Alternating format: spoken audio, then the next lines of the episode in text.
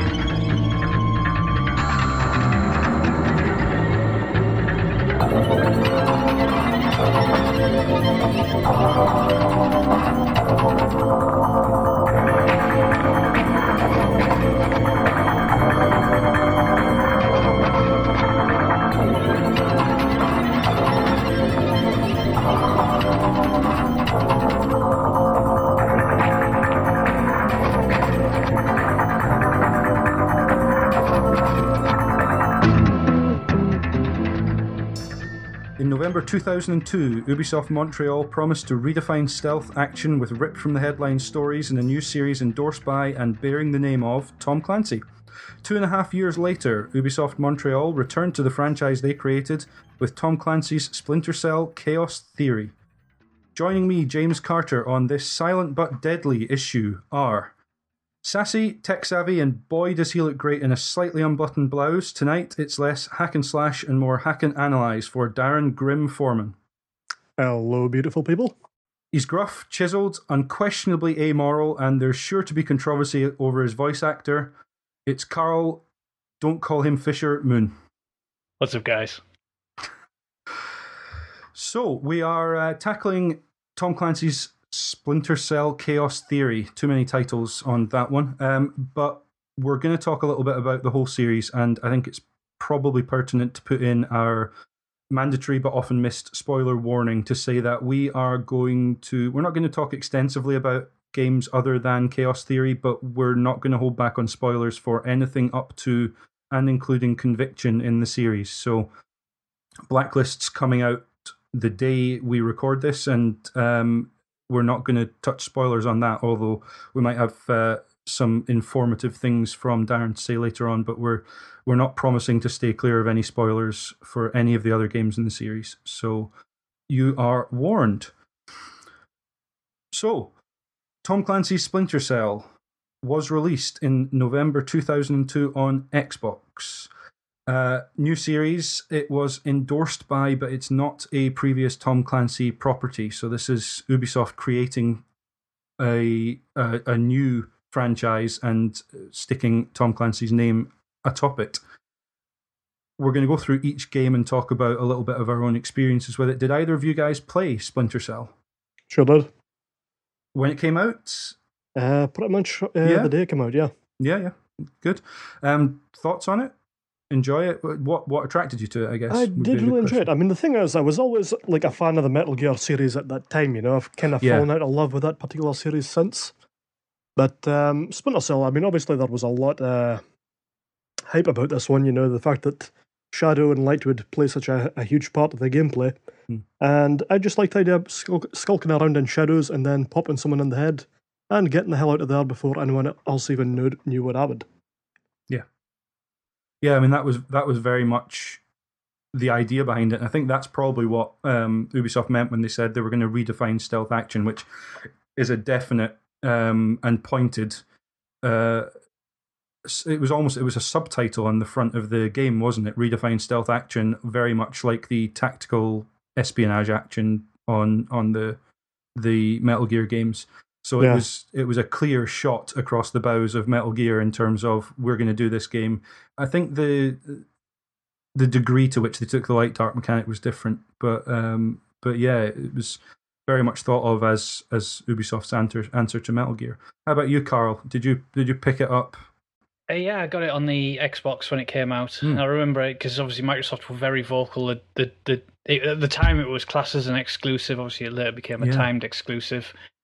And this sort of came, I think it was about 6 months after Metal Gear Solid 2, which I've said in the past, I got that year, and I remember I was bitterly disappointed by it and how I didn't enjoy it and how I felt like after the first section, the whole stealth element of it went, and this being advertised as like a proper stealth game with the light and dark and the shadows, I sort of rushed in to buy it, sort of took it home, enjoyed the first couple of levels, and then just sort of, it always felt like there was something missing, like the narrative perhaps wasn't as strong as we'd experienced in something like Metal Gear Solid, and that while Sam was kind of cool and gruff, being, you know, Ironside always being a great voice, and the character was pretty cool, but everything else around him didn't seem to come together to make a great story. And I was a bit down on it, that side, and I went back to it later on when it came onto the PC, and it was a bit sharper. It looked absolutely fantastic. But again, I think I got to about the third or fourth level and just sort of switched off again. Yeah, it's interesting. And I know what you mean about story. I mentioned ripped from the headlines, storylines, and that seemed to be what they were going for. When I was thinking back to Splinter Cell and when I looked back at the release date, November 2002, that's a little over a year after, obviously, the bombings or the attack on the World Trade Center, and it was almost a little over a year after 24 first aired, and those were kind of the things that stuck out to me as I went back to play this last weekend. The game had been in development for a good 3 years by the time it came out, I think. I think they said it was sort of 98, 99 they started work on this. So I don't think there's any suggestion that this was a sort of 12-month turnaround reaction to things that were going on in the real world. But it felt very much like they were trying to capture a mood that was going on in politics and in sort of general popular culture at the time, of this cloak and dagger espionage, the notion of information terrorism as opposed to sort of more direct threats, that kind of thing. But yeah, like you, Carl, I never really felt like the story was particularly strong necessarily. It's a strange one. I'm going to add in that I don't think that the story's ever been that strong in any of the games. It seems to be very much a Tom Clancy kind of theme, that the story just tends to be a backdrop to the actual game. I think some games do it better than others. I think this came off the back of the earlier Rainbow Six games on the PC, which were really quite fantastic to play. They were quite interesting, but it seemed like they were trying to turn up and create a bit of a political thriller that actually forgot to be thrilling. I mean, part of the problem for me is that I tend to enjoy stories that have a strong character-based narrative. Yeah, and apart from like their attempts to get like humanize Sam Fisher, everyone else just seems to fall by the wayside, and it's always about the greater picture. Yeah, it seems to be more about the twists and turns, and it certainly takes that lead from something like 24, where you can almost miss the stuff that's happening in the missions that means that by the end of the mission you're looking for someone completely different than you were looking for going into the mission. It's very twisting, very turning, and by the end of the game, in all honesty, certainly the first game, and I think probably Pandora Tomorrow to a similar extent, you kind of lose track of who's done what and who's actually the bad guy, which is possibly the intent, but it feels very much like sort of Tom Clancy. The Tom Clancy oeuvre definitely is in full effect here. I think they've written something that, in all honesty, feels like it could be, and then subsequently was turned into a Tom Clancy book series as well. They come over very dry, and I think it's you've got to respect like the Metal Gear Solid games, that as two in particular, whilst I didn't enjoy the game at the time, and obviously I've made reference that I went back to it last year and thoroughly enjoyed it 10 years on, that nonsensical or not, that game has interesting characters and stories outside of what's happening, and then you go in to play something like Splinter Cell and you realise just how much you actually kind of miss that. Yeah. I think Metal Gear's mileage kind of varies, because there is some truly drastically bad writing in certain episodes of it. Yeah. But at the same time, they also do have high points, you know? And it's the high points, it's both of them that stick with you, you know? Like the high points and the low points stick with you. Mm. At least something sticks with you, whereas in Splinter Cell, it all just kind of washes past.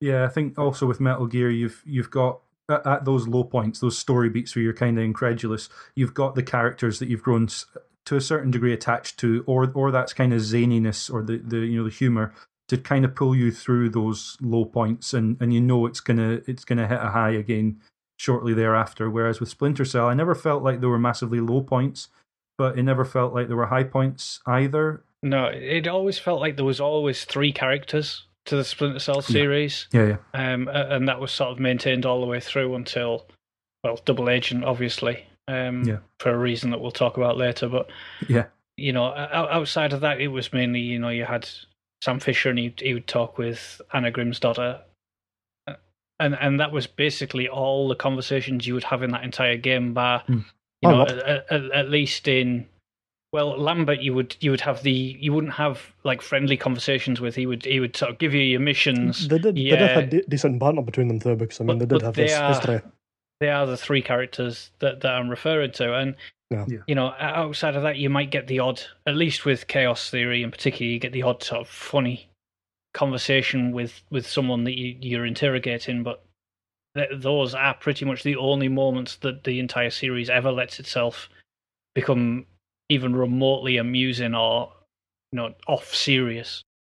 I replayed Splinter Cell last weekend and got through it in about 10 hours or so. And when the credits popped up, I was paying particular attention because I wanted to see what the situation was, because particularly for Pandora Tomorrow, there's some interesting stuff going on with the personnel who are involved, etc. For Splinter Cell, the first thing I noticed was it stands out like an absolute sore thumb that there's a really odd credit in there, and it's a name that I knew to expect in the credits, but in this case there was an odd credit which was game designer with participation as scriptwriter for Clint Hocking, which, given there is a writer listed and, you know, lead designer and other game designers listed, it seems really odd to pick him out for this special, if you like, credit. But I thought it worth mentioning here because it becomes much more important when we get onto Chaos Theory, and it seems obvious why they would have singled out Clint Hocking for his sort of slightly odd role in Splinter Cell. Other than that, there weren't many names that stood out. I mean, the various higher-ups at Ubisoft got their producer credits, etc., but... music by Michael Richard Plowman, who is an English musician and does scores for video games and other mediums as well. And the writer was JT Petty, who would also write Pandora Tomorrow. But other than that, the credits were incredibly long, very difficult to work out who was who, but there wasn't... It just seemed to be the sign that Ubisoft were making these games now a collaborative effort when it came to making sort of big AAA titles. And that most certainly carried on with Pandora Tomorrow. An odd one. What are your guys... When I say Pandora Tomorrow to the two of you, what are your first thoughts on that game? I'd be interested to know. We can single player and a better multiplayer functionality. I suppose Us Mercs was very good. Yeah. Okay, Carl? Obviously, it's going to be a better multiplayer game because the first game didn't have multiplayer. Well, yes, it's 100% better multiplayer game. Yeah, but what I was trying to say there is that Spice vs. Mercs, very good. Yeah, and I think in fact, it was one of the main reasons that I ended up getting Xbox Live next to the Ninja Gaiden Hurricane Pack downloads. Yeah, I think it's interesting that often when people think Spies vs. Mercs, the memories go back to Chaos Theory, but actually the mode was pretty much in and relatively intact and well thought of in Pandora Tomorrow as well. Yeah, I mean, Chaos Theory's main addition there was actually the cooperative stuff. Yeah, and but they did tweak Spies vs. Mercs, but we'll come on to that a little bit later. Just a little bit, not massively. But so, Carl, how about you? Your thoughts when it comes to Pandora Tomorrow? I guess, did you play it first of all? I never purchased or played Pandora Tomorrow. 2004 was a strange year for me. I was very much back into the swing of being a PC gamer. I was heavily playing Battlefield and Counter-Strike, and at that period a lot of games sort of passed me by on multiple formats, sadly. This was one of them. The people whom I trusted the most within media and so forth all commented that they felt it was quite a weak single player, how the multiplayer was interesting, and I thought, well, why would I want to play that in multiplayer? That, you know, I'm playing Counter-Strike and Battlefield now. That's just dumb. And the single player, if it's no better than the first one, I'll hit the old, I'll buy it when it's cheaper. So it came out, and sadly I never got round to it until the HD trilogy pack, and I've still not played it. Right. I had pretty fond memories of Pandora Tomorrow. I again was on the PC version, which actually came out sort of on a par with the Xbox version. The GameCube and PS2 were later, but it was a console timed exclusive for Microsoft, but it was also on PC. So I had pretty fond memories of it. It adds a few bits to the series. Notably SWAT turns and a little bit more flexibility in terms of when you're carrying a body, you have the ability to open doors and you can also shoot whilst hanging off a pipe. And the split jump became a half split jump that you could use to climb to higher levels. So just slight differences, but refinements actually. And when I think back to it, it's the refinements that stand out. But I know. From what I've read and people I've spoken to, that Pandora Tomorrow isn't as highly rated amongst players, not necessarily amongst critics, as Splinter Cell was. And I get the feeling that a lot of that comes from what Ubisoft did with development of this game. It was actually at the time pretty well known that Ubisoft Montreal were working on a sequel to the original game, but that wouldn't be the second game. That Ubisoft Shanghai were filling the gap. So this was the Treyarch, and the Treyarch version, if you like. This was the first time, I guess, that had happened where a secondary studio who had done a port of, or one of the ports of the original game, was asked to create a game as a stopgap whilst the quote-unquote better team made the proper sequel, if you like. That seems to be the prevailing theory. I think a big part of that, in my opinion, is simply that the design of the stages was more coherent than the first game. You know, it seemed to have like a more focused kind of goal towards how you should approach each situation. The second one gave you more freedom, but it felt a little loose. Yeah, I think that's fair. I absolutely I get what you mean with that, and I think the problem was that instead of being a more focused, people saw it as a cut down or more linear version of the game, because it's really obvious from the first few levels. Actually, there's kind of one path through, and it's up to you how you tackle the obstacles on that path. But very rarely do you circumvent and find different routes and alternate passageways and that kind of thing in Pandora Tomorrow. As far as the story goes, it was JT Petty writing again, and they exchanged information warfare for biological warfare. This game, above all, just absolutely screams 24. There's a massive number of biological weapons in the hands of a terrorist organization, and then about 2/3 of the way through the game, that threat's neutralized, but one of the canisters has made its way into some other terrorist hands and is going to be used, which is just straight out of 24. You know, in a series of 24, a season of 24, you get to about episode 16, and actually the major threat for the first 2/3 of the season's been cleared, but there's this lingering lesser. It's lesser in terms of the scale, the threat, but it's a more real present threat, and it's a, you know, a more dangerous threat because of the chance that it's going to succeed. So by the end of Pandora Tomorrow, there's one loose canister of this ND-133 that's going to be released in an airport, which leads to quite a nice cutscene at the end where... I did like that stage, by the way. I liked jumping on the conveyor belts and hiding behind the... Yeah, so you're in an airport trying to get this canister at the end. Yeah, and I'm surprised that you've not actually mentioned the fact that President David Palmer croons in your ear throughout Pandora Tomorrow. Absolutely. It's a strange one because he's not credited as Irving Lambert in the first game, but it's Don Jordan. He was one of the list of several voice actors in the credits, and he is credited in Chaos Theory. So Don Jordan portrays Lambert in the first and third games, but in between times, President Palmer, Dennis Haysbert, is Irving Lambert, and it's a nice fit. He's got the same. He's got voice experience. He can, it means he can play the president. Also means he can play the head of this sort of shadowy, covert branch of the NSA, and it works well. It is a little bit distracting and maybe too direct a nod to 24 for my liking, but as a second sort of not, it's definitely not stunt casting, but a headline grabbing casting option. I guess it definitely, he fits alongside Michael Ironside because he's a known name and a recognizable voice in a way that Don Jordan maybe didn't quite. Perhaps. Yeah, and I'll tell you, just thinking about this right now, there is a lot of crossover between 24 and stealth games in general by the looks of it, or at least like the kind of current generation things in modern time.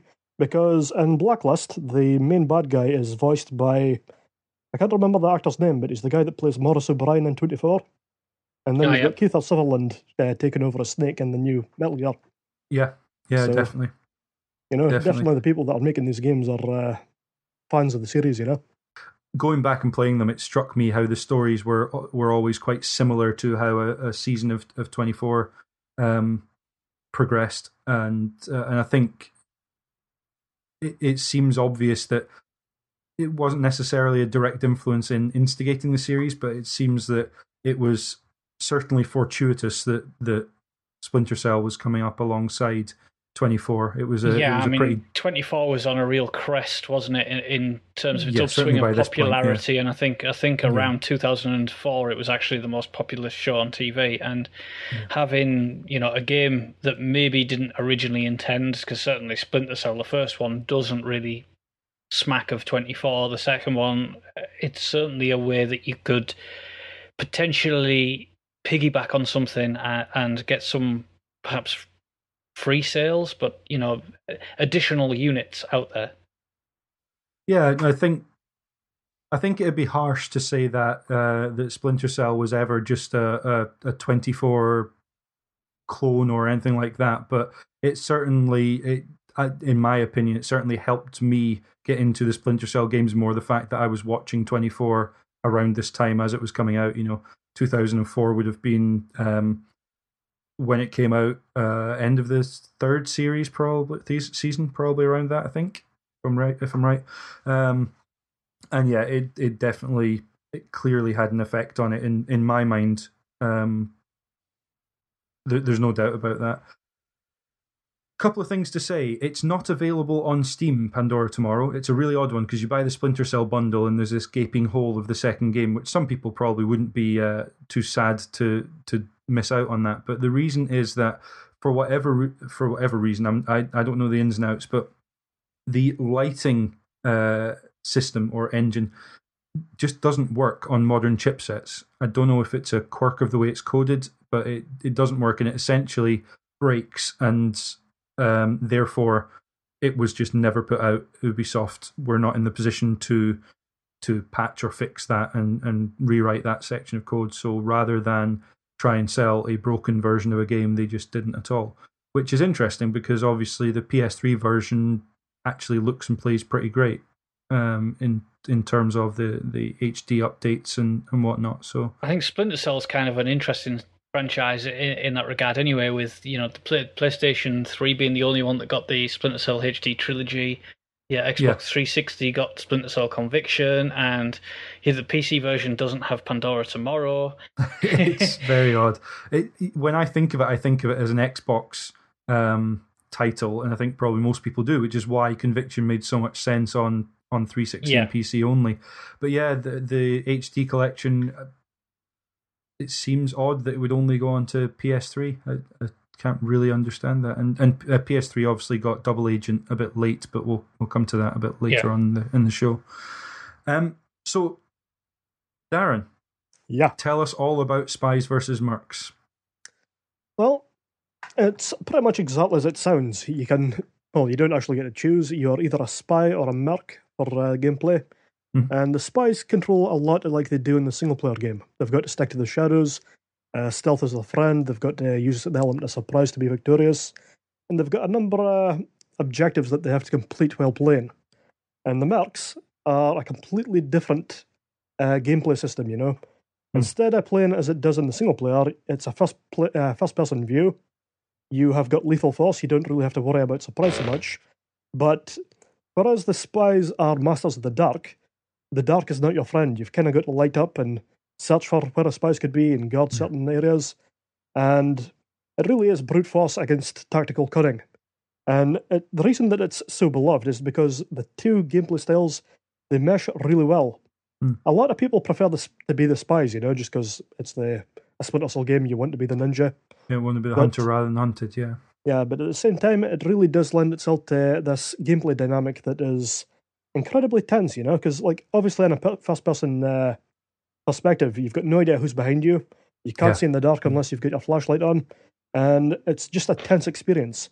And as a spy, you've got more peripheral awareness, but at the same time, you're also keenly aware that you could get killed at any moment if you're spotted.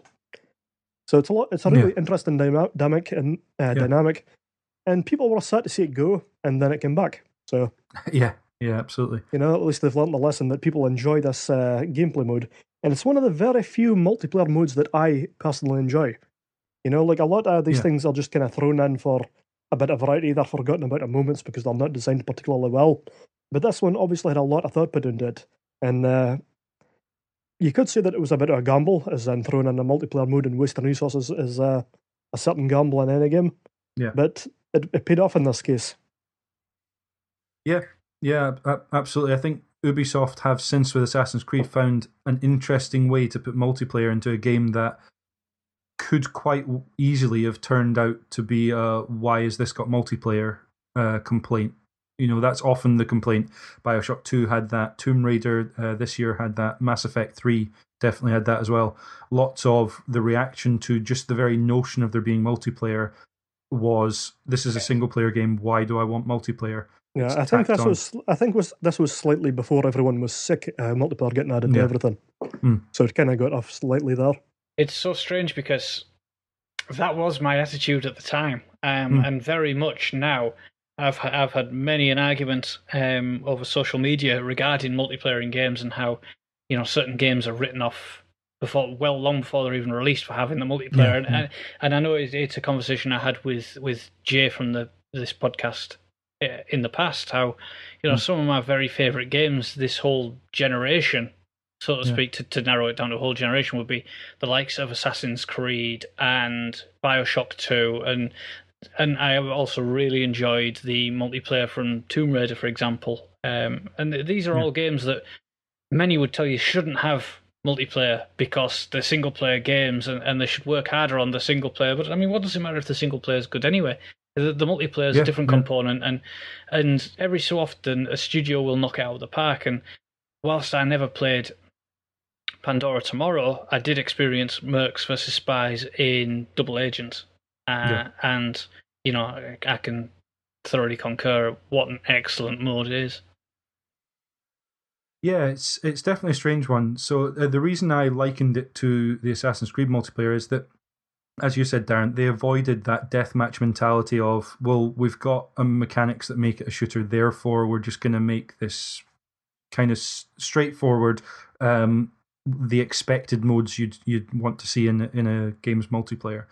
They actually decided, no, we're gonna make sure that this fits the game, and it's really odd to have that first person perspective because when I was talking about Dishonored and since then replaying these games, I've come to the conclusion that first person stealth is a really tough thing to get right for me because the benefit of third person is exactly as you said, Darren. It gives you a feeling of peripheral awareness that you would treasure and prize if you were in that situation. You would need to be aware of your surroundings if you were trying to be stealthy. In first person, it becomes very tough to give you that peripheral awareness that you would have. You know, your ears would be on absolute high alert for any movement around you, that it's difficult to portray in a first-person perspective, but you just get a feel of it in a third person. It definitely has to be sold towards the style of the game. The way that I always felt was that in games like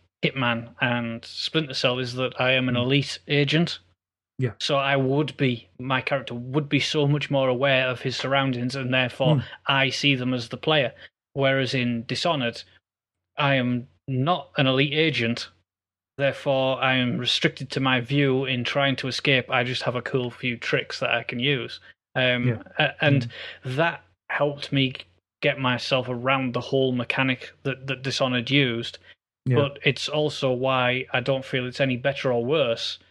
But in something like Splinter Cell, where you are essentially not so... to some degree, you're a thief. You're an elite thief because you steal stuff, you steal secrets, and you know you're an agent. And if you're a merc, you're a soldier for hire. That's not your prerogative to be stealthy like the spies are. And that's why that mechanic works for me, because no matter which faction I'm on, I feel like I'm that character, and it sells that experience to me. Yeah. On top of that, I mean, one of the things about game design is that you are basically designing against a set of restrictions, because, like in Splinter Cell, it's you're a spy, but like especially in the early games, manual aiming is really slow and quite cumbersome. You'd expect that if he was like Sam Fisher was surprised, he'd be able to whip out his gun and put a bullet in someone's head pretty quickly. But like until I'd say even Conviction with the mark and execute mechanic, that was really hard to do in a pinch, and with contextual command information such as opening a door, peeking under it, or taking cover, sometimes it was quite easy to do the wrong thing. I think that's fair. I think a lot of the time you felt like you were fighting the controls in these early games, even as far as, you know, replaying Splinter Cell Chaos Theory for this podcast in particular, obviously widely regarded as the high point in the series, that had similar issues where if you accidentally let hold of the action button on the wrong thing, you would just open a door straight instead of actually peeking under it. Or in combat, the shooting mechanics in particular have always been weak, but the reason that I found the shooting mechanics weak is because it was a way to try and force you into playing the game as stealth. It never wanted you to be action. It was a false sell.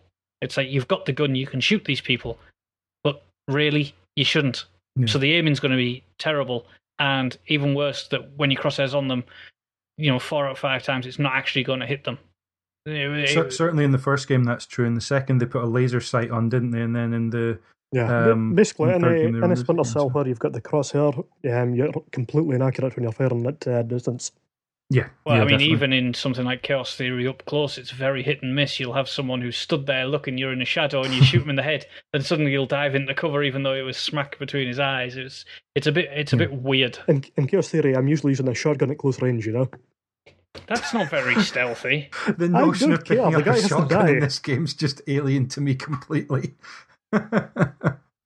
But no, if I get what you mean, Darren. If you are going to take an assault route, or you know, try and take down enemies, you're not gonna have fun with the pistol doing that, because it's just not designed for that at all. It does sell good stealth weapons that are the sort of like a shotgun, the sort of riot weapons. You've got the airfoil, and you've got the sticky shocker and stuff that work really, really well. If you wanted to use the gun combat way whilst allowing you to maintain a sort of stealthy attitude towards the game.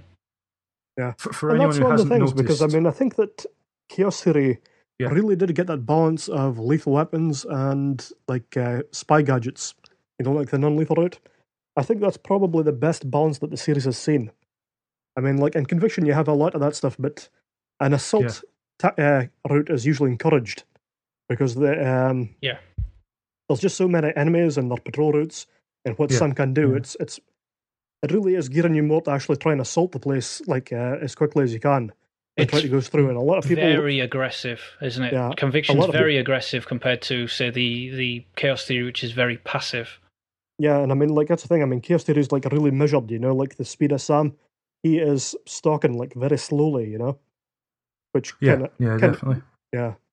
Like, and the thing is, I mean, like they're saying, like Conviction is a panther, so he's moving a lot faster and he can take people a lot quicker. Yeah. But a lot of people that go to the Splinter Cell wanted the stealth, and as I said, those restrictions helped enforce the fact that it was a stealth game at heart, you know?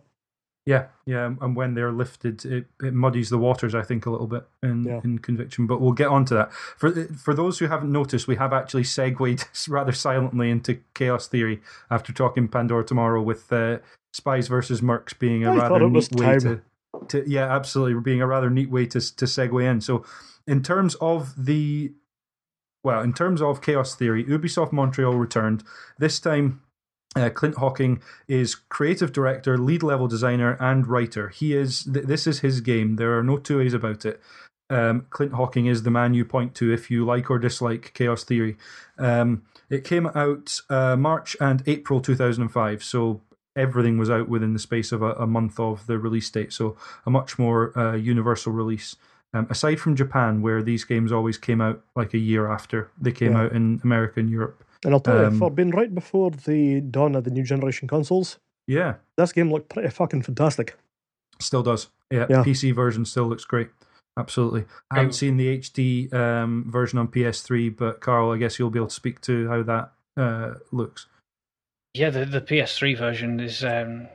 It feels very much old generation, and it mixes some areas where it looks nice to some areas where it has some very strange shader problems. Like anybody who played Deus Ex, for example, and walked on a shiny floor would realize that it's ridiculously shiny. Chaos 3 has a few moments like that where it sort of...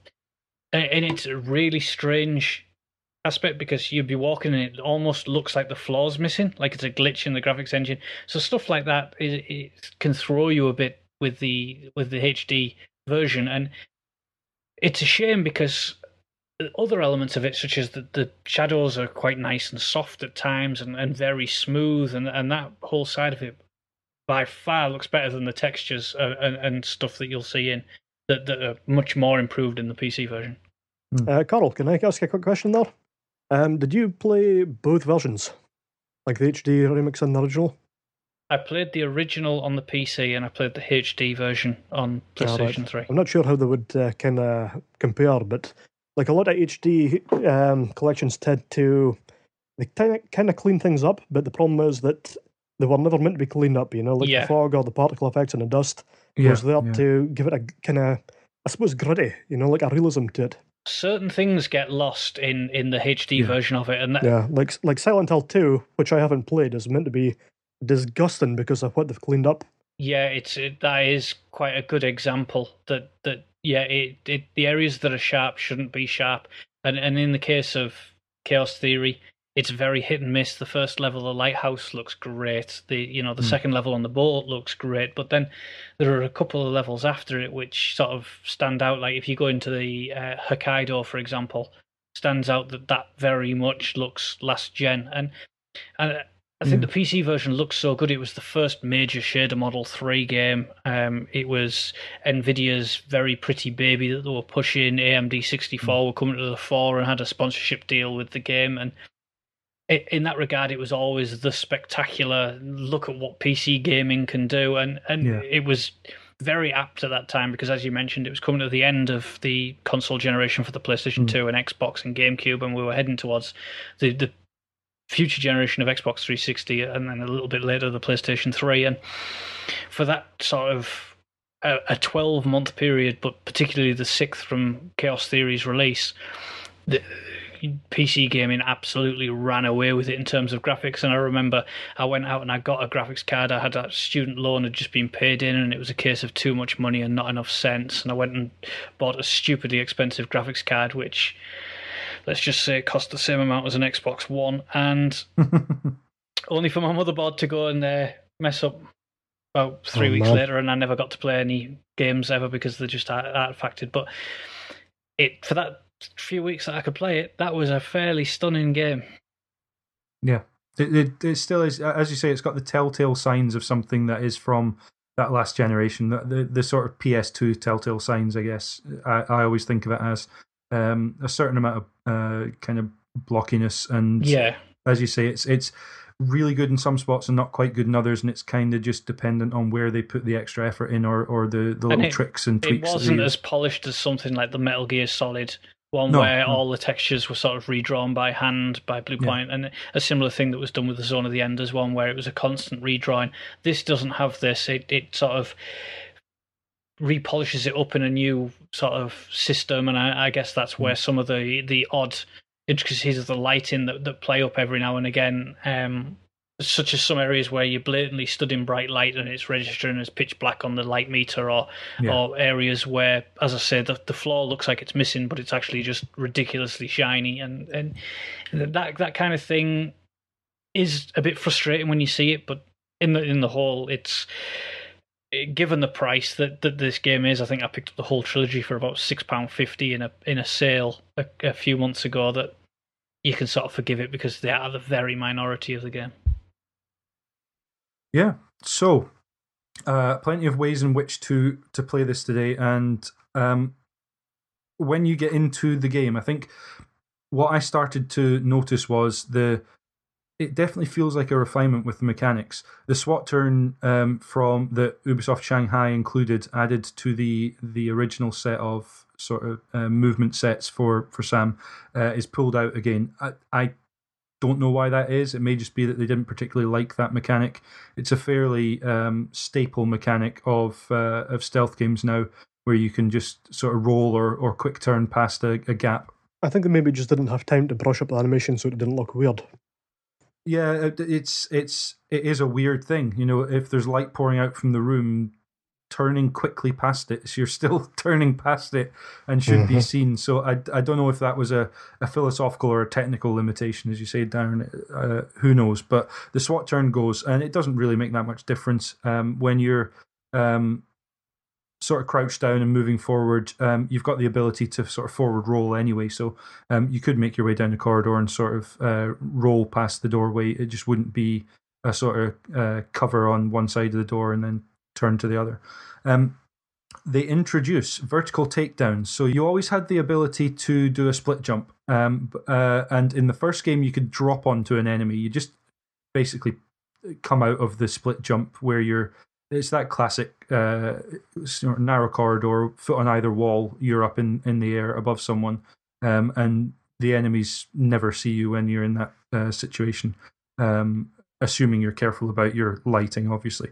But now you have the ability to do a vertical takedown, which is a neck snap, I believe. And as you say, the animation... It can actually just be a neck choke. You can actually just choke them out passively. Yeah. And just, I guess we don't have a chance to kind of discuss this shortly. Yeah.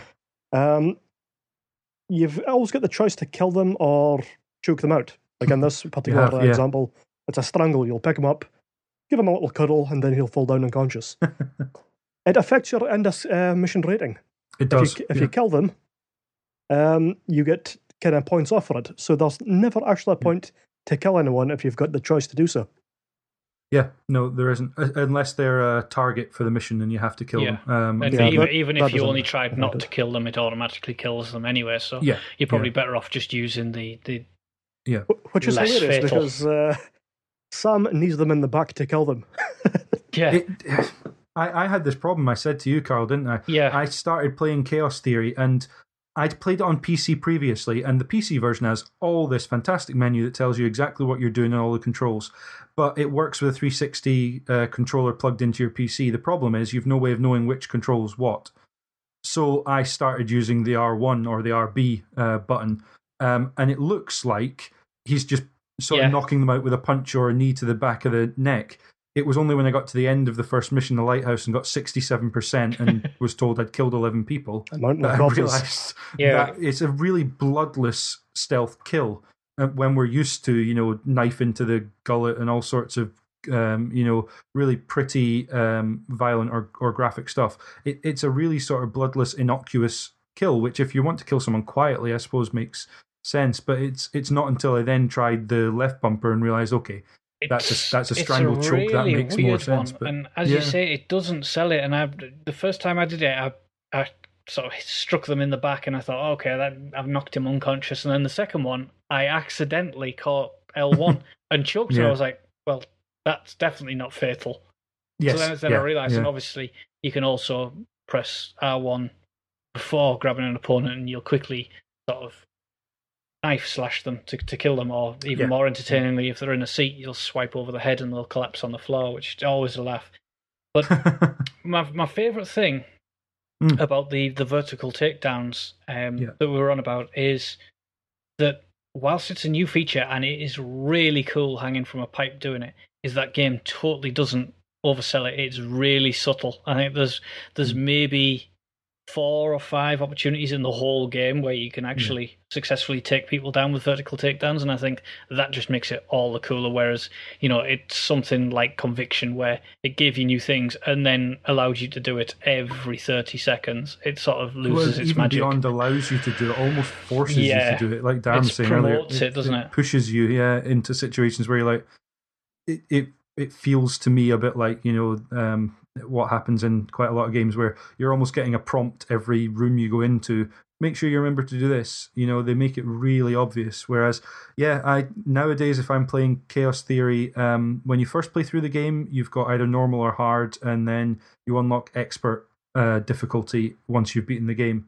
And I played it on hard and never used vertical takedowns. I can't think of more than 1 or 2 spots where I used split jump at all. I never used a split jump. Not once in the whole game. There's a few decent corners, and I couldn't actually remember which levels. But any time you're in a corridor, there's usually a good chance for it. Yeah, absolutely. The ship has quite a few corridors, and there's one specific part where the game kind of, it doesn't actually tell you, but there's a clear grating that you can go under, and I think you can split jump in there and stay above them, above the two guards. So you hinted at this earlier, Darren, when you talked about them starting to give you options in terms of assault. When you start each mission, it gives you the recommended loadout, which is somewhere between assault and stealth. It gives you an assault option and a stealth option, which basically just give you different numbers in your inventory of the various lethal and non-lethal weapons and ammo. Some types are in there and some are completely removed, even from the recommended ones as well, which is Redding's recommendations, which is usually geared slightly more towards stealth, but even then sometimes it won't have in a gas grenade or a sticky shocker or an airfoil, so you've always got to be careful. I think those are all contextual to which mission you're about to embark on. Oh yeah, they do vary, and I'll tell you something, the sniper rifle, that's quite a unique sniper rifle, as in the fact that I thought it would be silenced. Oh, you know? It's very much not silenced, and when it's also the least steady. It sounds almost like they're trying to crack the planet apart. Yeah, and it's the least steady sniper rifle I've ever used in a game. It's like, if you don't zoom in, it is absolutely rock solid steady as a rifle, and you zoom in and it is all over the place as a sniper rifle. You're like, it's absolutely crazy in that regard. Speaking of noise, you have a noise meter.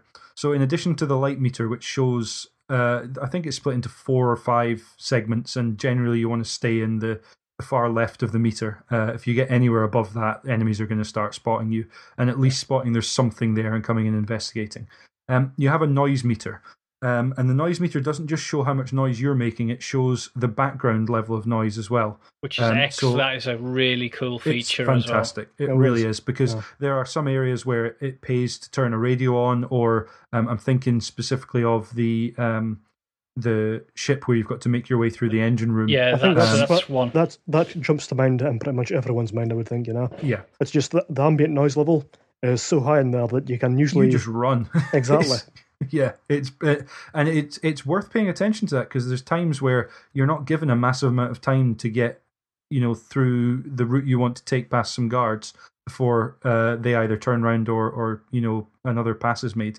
And actually, if you're paying attention, there's so much background noise that you don't need to worry about it. You just, you know, hightail it, and it's really, it's fantastically implemented. It also works in the opposite way, where you may want to whistle to sort of draw attention to yourself, but the actual environment, the ambient noise is too loud that you can't actually use your whistle, so you have to sort of approach it a little bit differently. Yeah, definitely.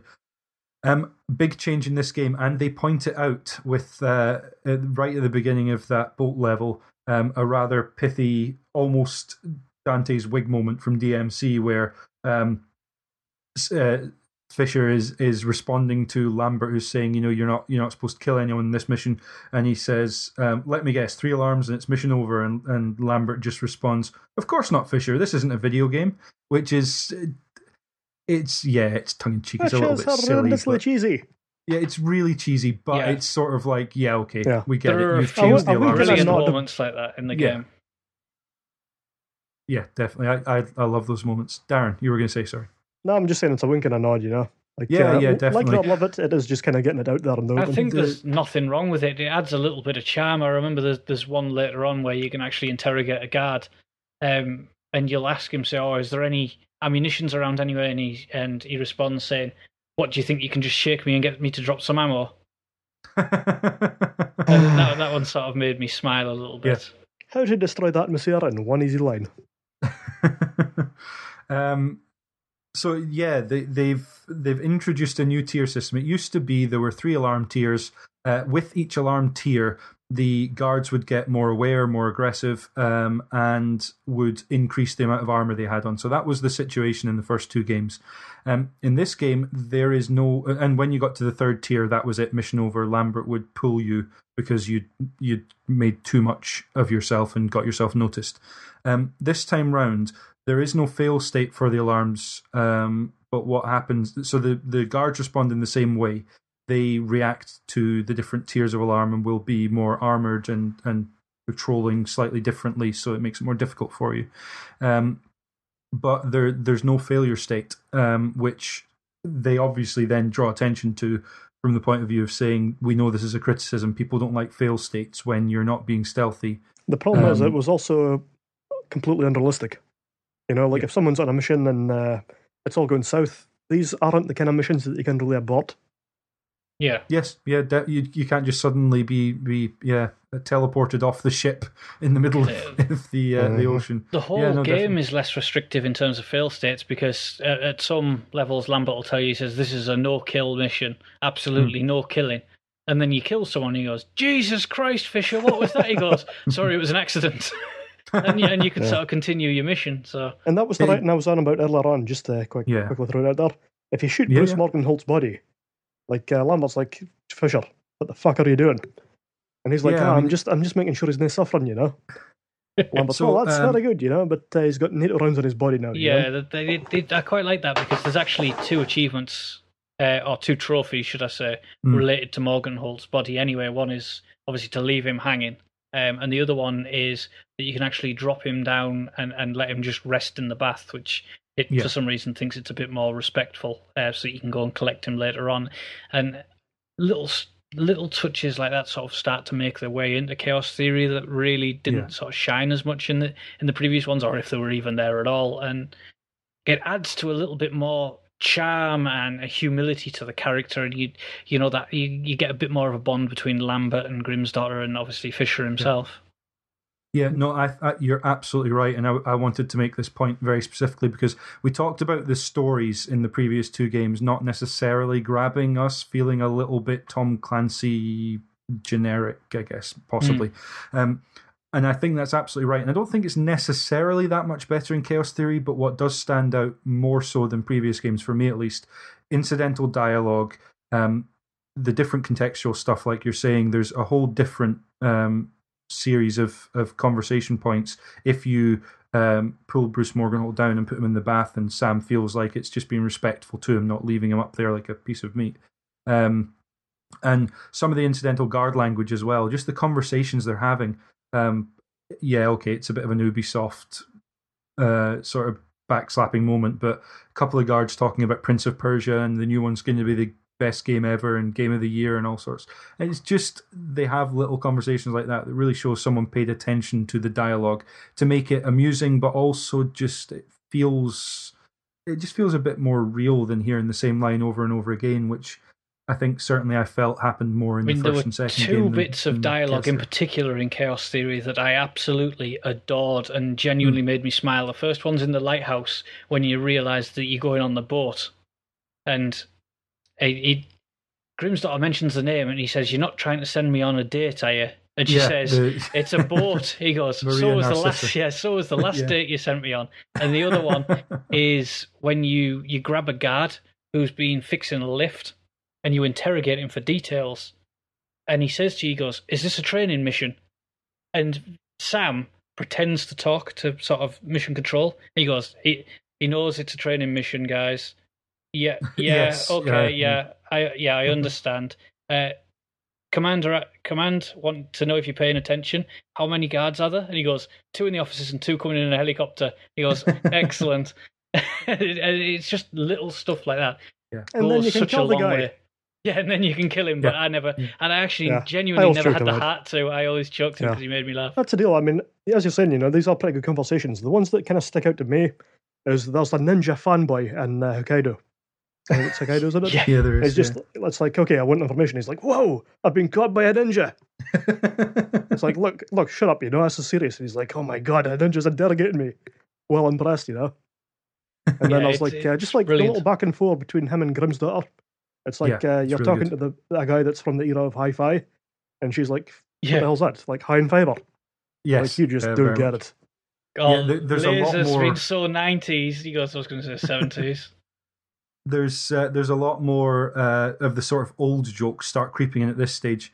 And I think it's pretty telling that by Double Agent, they started trying to lay groundwork for removing Michael Ironside as the voice. I think Double Agent was the first time I can remember them saying, maybe he's a bit too old for this now, maybe we want to make Sam younger again. That's the thing. But... I mean, I can sort of understand it. It's kind of a shame at the same time, because like a geriatric... Yeah.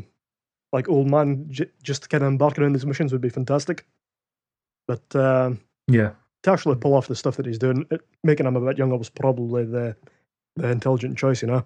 So there's a couple more tweaks. There's the new stealth and bash door opening mechanism, so it's not just a plain old open. But there's never that much reason to actually use them, you know. No, I don't see why you'd be bashing a door unless you want to draw attention. It makes no sense. It's just a really cool animation, you know. Yeah, definitely. There is a trophy linked to the door bash, but there's the one in the apartments where you have to cross the rooftops, and you can actually door bash the first guy to draw attention to the second guy who sat up with a sniper, which is quite a handy way to get his attention. Yeah, but I mean, the few and far between. It's much more Splinter Cell Conviction than it is Splinter Cell Chaos Theory in its style, but. You know, I can't help but think this is a situation where they'd put that mechanic in for the guards to use more than for Sam to use, because there are situations where you'll hear the guard on the other side of the door say, right, I'm going in heavy, back me up, you know, and he'll then kick the door open and come in with a flashlight or of course, if you're slightly behind the door as he tries to open, he goes, it's jammed, and then he quickly kicks the door in. So the last areas of not so much new mechanics, but new gadgets. You mentioned, Darren, the number of gadgets that are at your disposal, and not just for the loadouts, but the degree to which you just have all the tools at your disposal for whichever way you want to play this game. We'll start with the OCP. Believe it or not, this stands for Optically Channeled Potentiator, which means... Well, optically channeled just means it's line of sight, so you have to have line of sight on it. And potentiator is the most vague term I've ever heard. Basically, instead of always shooting, because they decided not to use EMP, essentially. Yeah. And how amazing would it be if it was the optically challenged potentiator and it made enemies blind? No, the optically challenged potentiator is Sam Fisher. Now that Michael Ironside's old, now that he's got past his peak, shall we say. So basically this, so you don't always have to shoot out the lights. Instead, what you can do is fire a line of sight EMP that works on most lights, like shooting the lights. You can't shoot all of them. Some of them have reinforced glass all over them, and you can't break it. Yeah, there's also the flares and stuff like that. Yeah. And you can't actually shoot the cameras. You can only OCP the cameras. Aren't there some cameras that you can shoot and some you can't? Or was that just the first time I experienced? I thought it was like that, but at the same time, it's something that's kind of changed between the series. So in the first game, that was the case. You had essentially armoured cameras as well, which is baffling but fun. This is an extra tool at your disposal. It'll only knock the light out for a second, but actually it knocks it out for more than long enough in terms of how long you need to get through an area. And it also, instead of you having to get to a light switch to switch it off, to or to shoot the light to bring an enemy in, you can disable the light, and then I think there's a trophy for that. In the game as well, where OCP 40 elements. I'm thinking of one where you have to attack a guard just as he turns the lights back on, and surprise him. And is that in the PC version? No, that was in. I think that. Well, it might have been Pandora Tomorrow, but it was definitely in one of the HD versions. It's not Chaos Theory, and that'd be useful for that.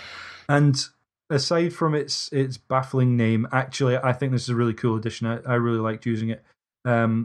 Nice handy way, because if you shoot the light out, most of the time enemies will just ask who turned out the lights and not think anything of it, and you'd get a piece of dialogue saying, "Oh, lights break all the time."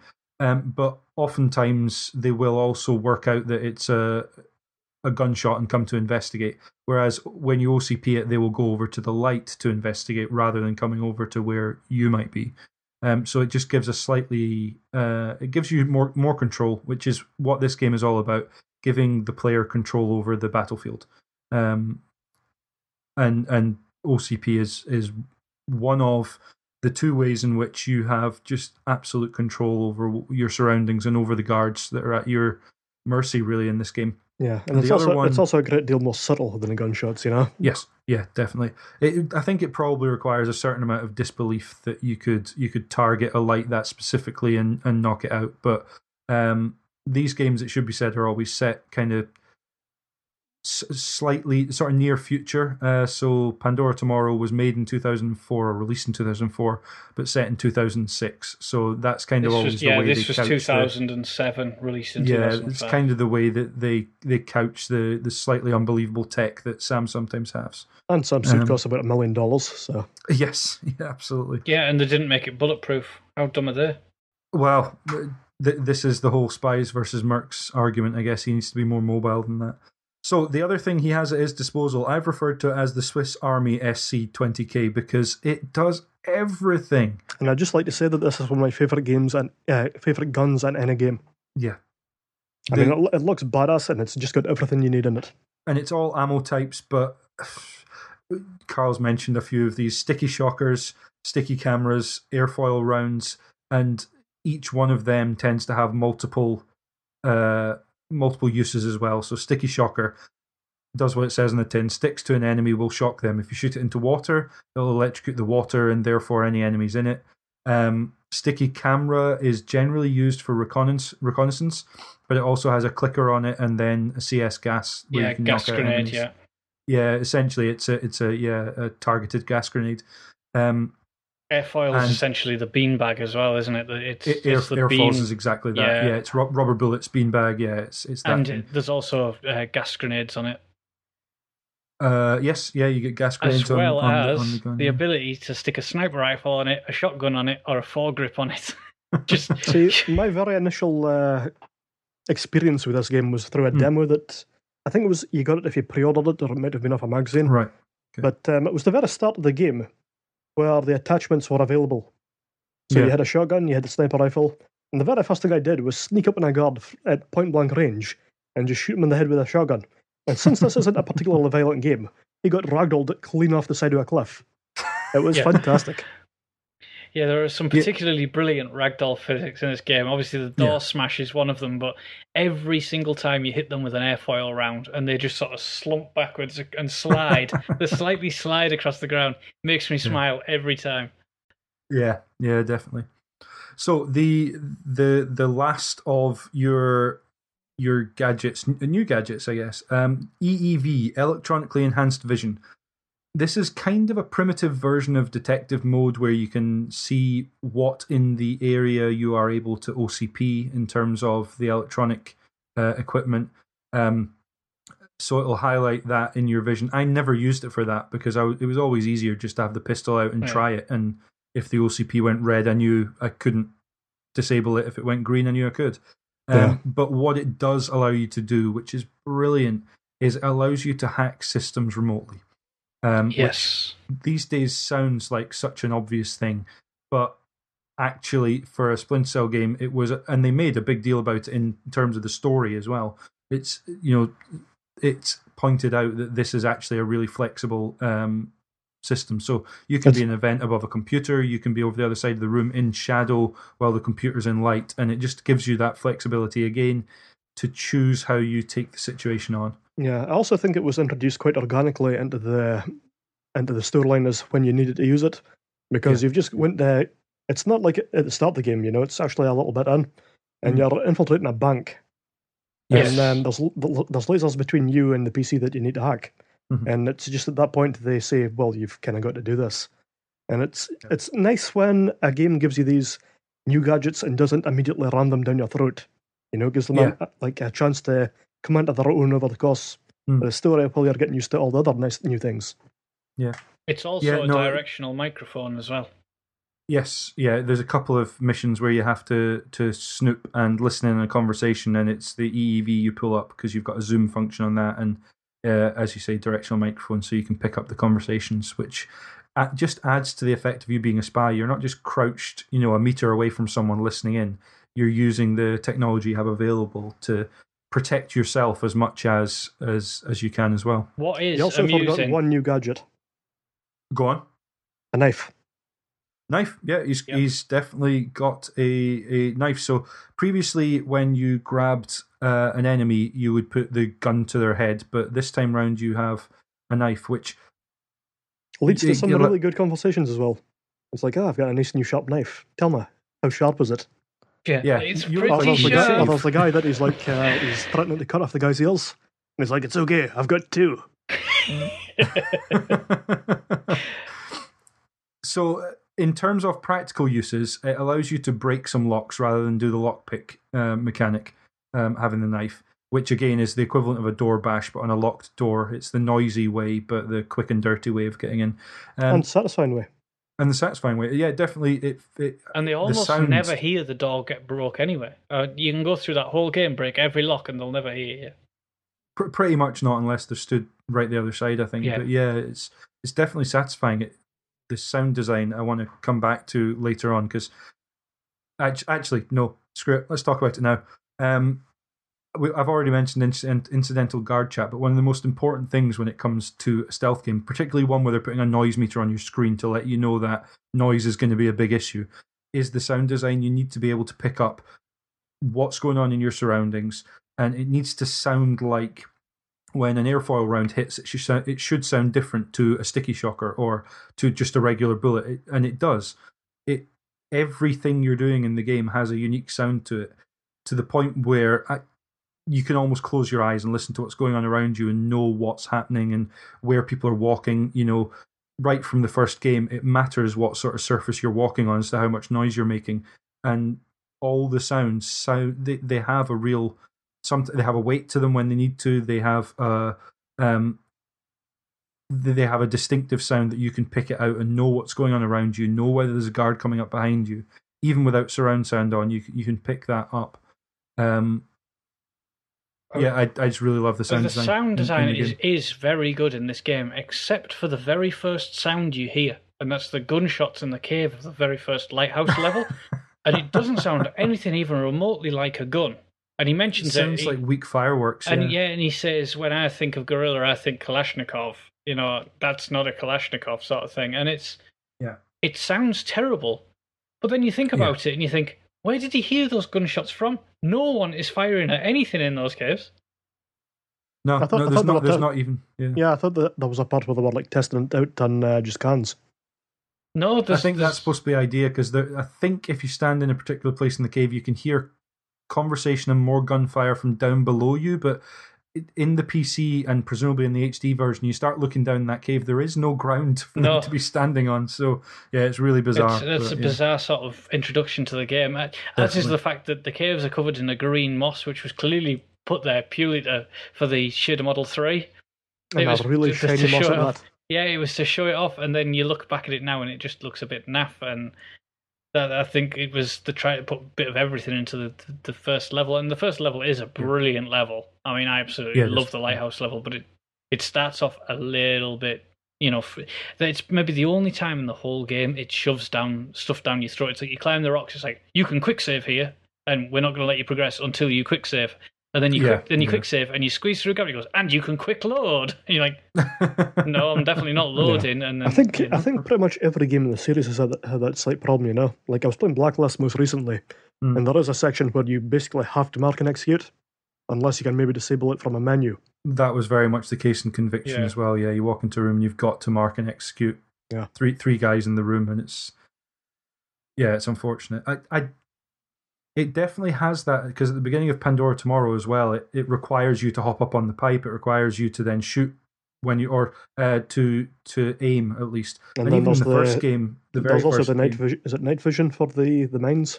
The thermal vision, for the mines you need to put on, and it tells you. And sometimes it's done. You know, sometimes you get the prompts like it when you're in the bank. You get the prompt, and it's a believable reminder from your tech in your ear telling you, why are you trying to OCP these lasers? Just remote hack the computer. I don't see... Okay, the saving, that's outside of the game, but anything else can be done in the game, kind of. Yeah, it can be very natural that you don't even realise that you're being tossed. Yeah, definitely. But I think that's something that kind of betrays the age of these games. Obviously, of course, I mean, this is 2005. We're 8 years further on, and games are still not quite getting it right. So no, some are getting a lot better. And there are things that I think would be different about Chaos Theory if it was done now. You know, in terms of light meter, would that be handled on, you know, almost Dead Space style, on the character and that kind of thing? But yeah. I think the only thing, the incidental guard chat I mentioned, the actual dialogue of it is fantastic, but some of the voice acting, it sounds very much like someone recording in a studio, and it's I hope you're not referring to Paco in this case. I think, so the main three characters we've mentioned, Grimm, Lambert, and then Fisher himself, obviously, they sound like these are actors who know the characters, they know what they're doing. They're not always spot on. I think Grimm can be a bit weak in places. But they always sound pretty good. Grimm played by Claudia Besso. I think she's great in parts, but maybe weak in others. Don Jordan and Michael Ironside obviously know these characters. They've played them before, and they know what they're doing. But some of the Instilto Guard chat does sound a little bit like someone was sat at a desk and just had a microphone shoved in front of them to record, which is unfortunate, but I don't think it particularly took away from the game, because I was enjoying most of the dialogue anyway. So how about you guys? Anything more on sound design that you wanted to raise? Because I think it's incredible. The only thing that I would say is that one of the most impressive things about it is the fact that it sells you the environments, you know? As you were saying earlier, James, basically if there's a guard behind you and he's on a different type of flooring, you'll hear it and you'll be able to pinpoint where he is in the room. Yeah, it's just little things like that they sound obvious, you know, just like looking at the overview. But so few games get it right, you know? Yes, yeah. I think the attention to detail is what stands out to me. And it's something that I think was lost a little bit, like, as the series progressed. Because, like, a lot, sometimes in, like, the later games, you don't feel like you've got all the audio-visual information that's there. I mean, like, Mark the Ninja, for example, while I'm not totally keen on the game, it really does... It gives you everything you need for a stealth environment. It shows you how far footsteps travel, what guards can see, and the thing is, like, Chaos Theory was doing this in 2005 extremely well in a 3D environment, and it's maybe the best, maybe just the best example of stealth in that environment. You know, this 3D play space. Yeah, and without vision cones or anything like that, which obviously, you know, other games have given an equivalent of detective mode or you know, perks and abilities that allow you to, you know, see through walls and all sorts. Yeah. And I think Chaos Theory showed that you really don't need that stuff as long as your level design, your sound design, and your attention to detail are strong. Chaos Theory was a game that knew that it was aiming at a very specific niche and never shied away from it. It looked at what stealth fans want, and it, you know, unashamedly targeted that. It was, you know, there's no, obviously with Conviction you've got the mark and execute, but you can mark them and then walk around a building and you still sort of see the red arrow above the head, so you know where they are. There was none of that in Chaos Theory. You had to know where the enemy were, watch where they were walking, and if you went anywhere else, you had to remember. And I think that they probably deserve quite a lot of credit for that, and it's something that so few games are willing to just target that core audience. Yeah. They went, you know, whole hog into what people essentially wanted, and I think that is why Chaos Theory is regarded by pretty much real people who love stealth games, at least, as the high point in the Splinter Cell series. Yeah, I mean, as you're saying, like, a lot of the times when they're like developers are making a game that is attractive to a niche audience, they'll be coerced into trying to make it appeal to everyone, and then the result is that it ends up ensnaring pretty much nobody, because every kind of game is trying to do it, and basically some games just have a lot more budget than others, you know? Yeah. Yeah. I mean, that's it. Look at Hitman Blood Money and Hitman Absolution. They're pulls apart. Yeah. We'll get on to a bit more of that in terms of Splinter Cell series when we come to Conviction, which we're going to mention after we've obviously finished the main part of this game. So we've mentioned story is not a big factor. I think the story in Chaos Theory isn't bad. It's the best way I could describe it is a Cuban Missile Crisis redux, essentially. I think the setup is interesting, but I think that like most Tom Clancy things, it doesn't really follow through and making it.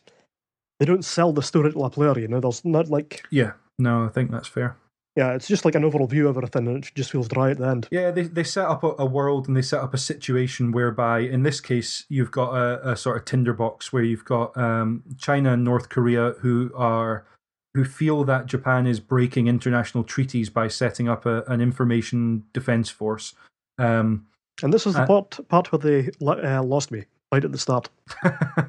So they set up this really sort of tense political situation where America is backing Japan, China is backing North Korea, South Korea is just caught in the middle of it all, and you've got this standoff literally at sea, at Cuban Missile Crisis style, where you've got Chinese and North Korean boats essentially laying siege to Japan until Japan takes down this information defense force that they've set up. And that they do a good job, I think, of setting up with sort of like media broadcasts and discussions that Sam and Lambert are having of setting that scene.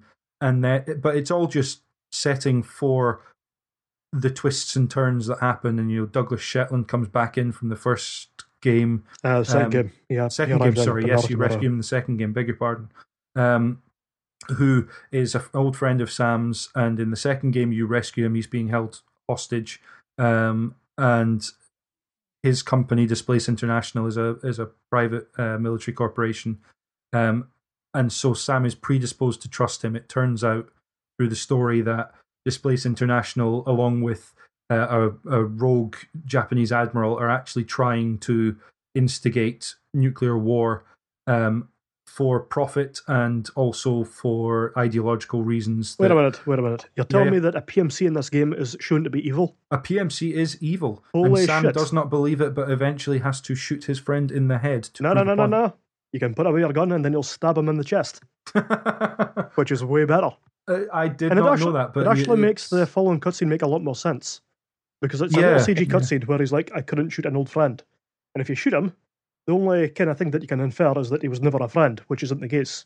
Yeah, but I mean, that's another one where the trophies at least in the HD collection, actually select that there are alternative methods. There's one for doing one way, one for doing the other. You guys keep coming up with the trophies, and like, it's something that I can't relate to because like this was from an era before trophies for me. Yeah, absolutely. And, like, as a result, pretty much everyone that I talked to regarding that knife kind of cutscene, everyone shot him because the only thing you can do is. I think it's pressing and holding X to put away our gun. Yeah. Yes. And like very few people actually do that. You know, they don't even know it's an option. Yeah, no, it's set up as a standoff. So this is all part of the bathhouse level, which we'll come to settings and levels in a second because I want to briefly talk about that. But at the end of the bathhouse level, you've chased Douglas Shetland, who has just been betrayed by the Japanese and is shooting his way out of the place. And Sam tracks him down, and you end up face to face, pointing guns at one another. I think it invites the player to think, well, I've got to pull the trigger here because that's what I need to do. But yeah, I think it speaks to the fact that there is always an option, and it's never pushed into your face. So yeah, I agree with you, Darren. I like the fact that although the trophies are there and they make sense, that wasn't in the game originally, and I don't think it needed to be there in order to. to invite the player to experiment and explore with what was possible. And it's nice that that was kind of a hidden touch that you could do originally. And I'd also like to mention that during that level, and in fact, any kind of game where you're stealthy, you know, like you're meant to be this super agent, the minute they start sending in like rival, like elite agents that look just badass, it's always a high point of the game. That's a well done, good segue. I wanted to talk about the levels because I feel that the levels in this game in particular, each one is actually trying to teach you something about the mechanics. So you mentioned the bank level; it teaches you that you can remote hack. That's important. The Hokkaido level teaches you that when you've got thin walls, thermal goggles actually allow you to see through the walls. And it teaches you the flexibility that you've got there with thermal goggles. And also that if you've got a sniper rifle, you can shoot a mouse clean through the head and they'll never know you're coming. I also love, you know, in the... I can't remember which level it is. I think it's... Is it Hokkaido? You can actually sneak up on the enemies and grab through the paper walls and actually pull them back through it. Absolutely superb. Yeah, and that's another area where the knife comes in handy because if you go up to, there's a couple of places where you've got sort of thin curtains and that kind of thing, and you can cut through, and a tent at one point as well. Yeah, you actually feel like you can be properly stealthy in this game. All that kind of stuff's completely lost by the time we get down to Conviction, or at least the last game we talked about. A lot of this came back for Blacklist, by the way. That is very good, because the amount of things I'd heard is that Blacklist was the strongest in terms of stealth since this one. And that's a good thing, because stuff like sneaking up and cutting materials to create your own way, that's really cool. And that was always something that I always felt that Splinter Cell had that other games that were, or at least had stealth elements, didn't. So... Yeah, there's often multiple paths to choose, but it does feel like it's just a choice of going the stealthy route or going the not-so-stealthy route, whereas... Yeah, you do feel with the various gadgets and the knife, you do feel like you can carve your own route through these levels. They don't feel particularly big if you're kind of just running through them. But it always feels like there's a lot more detail in them than I expected going back. Yeah. I was surprised. The thing is, they're really dense with things to do, and there's usually multiple routes through any given encounter. So, favourite levels... Lighthouse. Oh, go on. Yeah, no, Darren, Lighthouse. Yep. I'm just going to say Lighthouse just off the bat. I mean, like, the thing is, I love weather effects in games. I think they're overlooked far too often or poorly implemented. And for an Xbox game, this still looks goddamn beautiful, you know? Just the lightning and the storm and then just the environment itself, you know? It really feels like a makeshift enemy camp. You've got all this canvas lying about and you've got the rough stone of the abandoned fortress kind of thing. And it's a beautiful introduction to the game. And it's got just so much things that you can do in it, you know? Yeah. And there's a surprising variety to it as well. I think it's telling, and when we come to comments later on, it's telling that when people think of this game, they tend to think of that Lighthouse level. I'm not sure exactly why it is, but because it's not... It is a striking introduction to the game, and also a lot of the promotional materials. Yeah. Yeah, like also a lot of the promotional materials. Like even I think the box cover is Sam upside down, get ready to knife the guy in Lighthouse, or at least it looks very much like that. Yeah. Yeah, it's definitely got a lot of atmosphere to it, that opening level, and it's not striking in a way that there's anything massively notable happening. It's not like a big set piece opening to the game. It's just, the variety of the environment. The thing is, it's just pure atmosphere. It really is. It's atmosphere and variety of environment. It's a perfect example of how to take an environment in a game that is actually quite linear and make it so that it feels believable and like you always have an option. And it never goes either too far one way or the other, and it's a near perfect level in that regard. And I would say that is probably my favourite, although I do have a soft spot for the bank, because that is just a superbly cool level with a brilliant finale of opening the bank vault. Yeah. And that also introduces the I forget the name for it, but you've got two keys opposite sides of the room. Yeah, that's an interesting moment. The telemetric pick key to open it. Yeah, you speak to the sort of the Mockney who's speaking to you, and he says, "You guys use the coolest tools," to the Mockney guy, and you're like, have a look at yourself. Have a look how cool your tools are in this game. You're getting to use some pretty nifty ones. I love the bank and I love the lighthouse. They're probably the standout two for me. But although there are at least There's at least a moment in each level I absolutely love. I love, like, I don't like the bathhouse level that much, but I love sneaking through it when it's all steamed up, and I love sneaking through Hokkaido also, when good, because that's a very good level for sneaking through the light and dark areas, for example. Yeah, yeah, definitely. Yeah, like, I mean, I didn't like the bathhouse level that much myself, but there's always something notable about them, you know? Like, the bathhouse, like, the initial infiltration into the bathhouse, you know? It's, I don't know what it is about it, it just, it sells it, you know?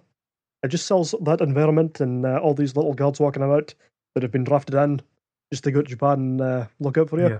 And then you've got Seoul, which I'm not too keen on Seoul either, but just the fact that you're in the middle of this war and like there's all these shells going off around you, and it feels like a battle zone, you know? It doesn't feel like you've been stuck into the middle of some abandoned factory or anything like that, you know? Like, there's people getting killed around you, there's people getting killed in the streets, and for a stealth game, I think that felt really unique for the time, you know? Just like all this ambient. This is before the Metal Gear Solid 4 opening. But they tried it again in Conviction, where you're sneaking through the streaks, where you're sneaking through the streets in particular, and it has absolutely nowhere near the atmosphere of Chaos Theory, and it falls flat. Really, but it's quite interesting that you highlighted those two levels, because those are my least favourite levels, Seoul and the bathhouse, but just by a streak. I think those definitely have their moments, but the whole design just isn't quite as strong as the rest of it. Yeah, yeah, I think that's fair. The one thing I will say, the level I remember the most, I appreciate pretty much every level in this game for some reason, but the bathhouse actually is probably the one that I would pick out as not. I don't know if I'd call it my favorite, but it's the one that I think of when I think of this game, and it's because that's the second to last level, and it kind of requires you to use all of the skills you've used so far. You know, you've got the thermal cover of the steam coming off the baths. You're crawling through vents and you're eavesdropping on conversations. On the way, you've got a lot of corridors to go through on the way in, and a lot of use of the light and dark mechanics to get round. And then on the way back out, that whole area is being assaulted by two fighting, you know, forces. You've got the Displace forces versus the Japanese ISDF agents, and it feels a little bit like that Soul level does, where they're there fighting no matter whether or not they see you, and obviously if you're doing that properly, you sneak out of there and they never know you were there, but it ramps the tension up quite nicely, and then you get to the is it the like steam generator room where the bombs are placed by Douglas Shetland, and You've then got to use your sticky cameras. You've got to move around and defuse all the bombs. And it doesn't necessarily... It's certainly not as coherent a level as Lighthouse, for instance, which is just this complete just quickly package. That was the bit earlier on I was talking about, the enemy forces coming in. Yeah, absolutely. Yeah, no, I got that. I just really like that because it feels like it's an extra. It feels like a dynamic environment suddenly, where it's been really quite static on the way in. In that level, when you're sneaking up and you're blowing out the candles, you feel like you are being absolutely a pure ninja. I'd almost forgotten about that. It really is just all the small details in this game that make it. Yeah, definitely. And who blew this out? It was definitely on last time I walked past. Yeah. So that's why I'd pick out the bathhouse, because it also has the strongest story beats, I think, in terms of it shows you Douglas Shetland being the bad guy, if you like. It shows you him in a difficult situation and then turning the gun on the people around him. Ultimately, the game could have ended at bathhouse. It feels like its own finale, the run-in with Shetland. It feels like a stronger finale than the actual ending to the final level, which... it could have easily just kind of explained the last mission in a cutscene, just throwing the army. Exactly. Yeah. But yeah, that's why I think of Bathhouse, because it kind of brings everything together. I feel like every level up to this point and every setting has kind of been teaching a different thing and showing off something different about the game. And in Bathhouse, it's just right. And that is a hard level. That is a very hard level. Yeah. I played that on hard difficulty, trying to get the highest percentage I could with no fatal kills. And the bit where you've got to sneak through a room with three soldiers who are immune to gas grenades and can see you in the dark was absolute pure rage, especially considering if you ran straight past them all and managed it, there's a mine on the wall, which sort of counters that as well. So it was a case of throw smoke grenades and hopefully get the pacing right. So that was... infuriating, but going back to it, and particularly because I've gone back through the game. I went through it on hard and I went through it on normal afterwards, trying to choose different routes.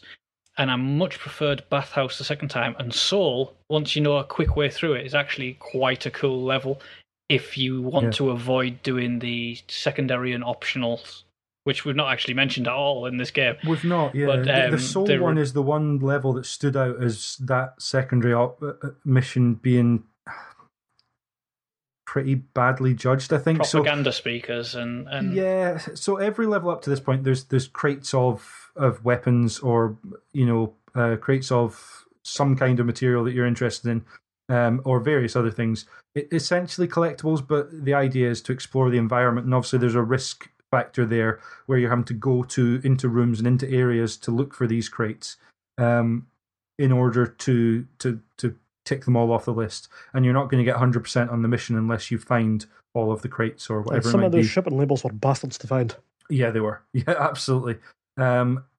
So in the end, it kind of becomes this balance of, do you want to go through the level and take out every single guard in order to give yourself the freedom to move around? Yes.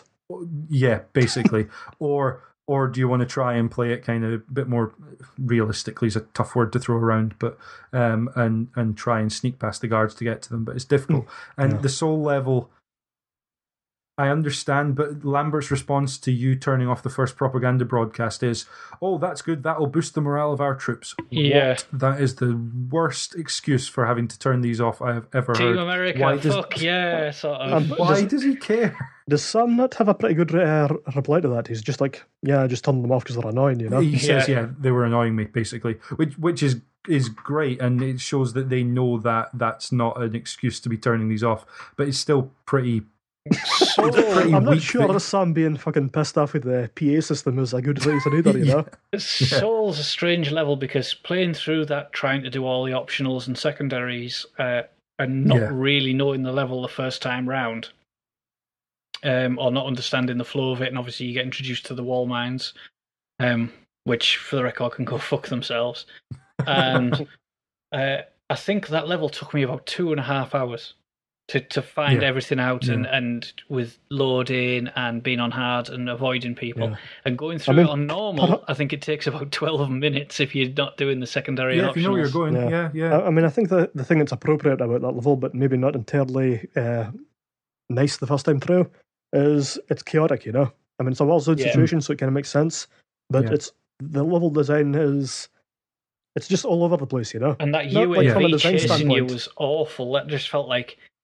If I'm being stealthy, I don't want to feel like I'm being rushed through an area, like I'm being forced to be quick. And having a UAV constantly chase you that you're turning round and OCPing it is really ill-judged, in my opinion, in that level. Yeah. Yeah, they're trying to put some extra tension into it, but I think the beauty kind of every other level is it doesn't need a timer, it doesn't need that kind of false. It's tense enough tension. When you're in the dark and you squeeze yourself up against the wall and a guard is literally centimetres from you and you're worried that he's going to touch you and start shooting at you. That's tense. I mean, personally, I feel that just a simple timer is much better at ramping up tension than having this artificial... drone running about that you've got to keep OCP in. Oh, absolutely. Yeah, well, at least it's not mechanically annoying. It may be, you know, it may be that having that extra stress is not the way you want to play the game, but at least you're not having to turn around and OCP it. Yeah, a timer. Yeah, I get what you mean. I'd prefer not to have either. I'd prefer the tension to feel. The thing is, the level didn't need it. More subtle. Yeah. Yeah. I mean, the thing is, like when certain events are happening, transpiring, you can understand a timer because obviously it'll be against the clock. Obviously, it's not something you'd want all the time. But for certain set pieces, it makes sense, you know? Whereas this drone just... Yeah, I think we've spoken about the drone enough, but it wasn't the best part of the game.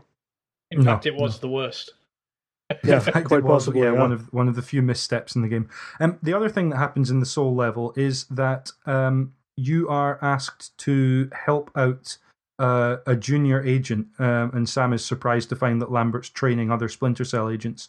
But Lambert then makes another old comment to Sam saying he's not going to be around forever and he's got a trainee Splinter Cell agent that needs Sam's help.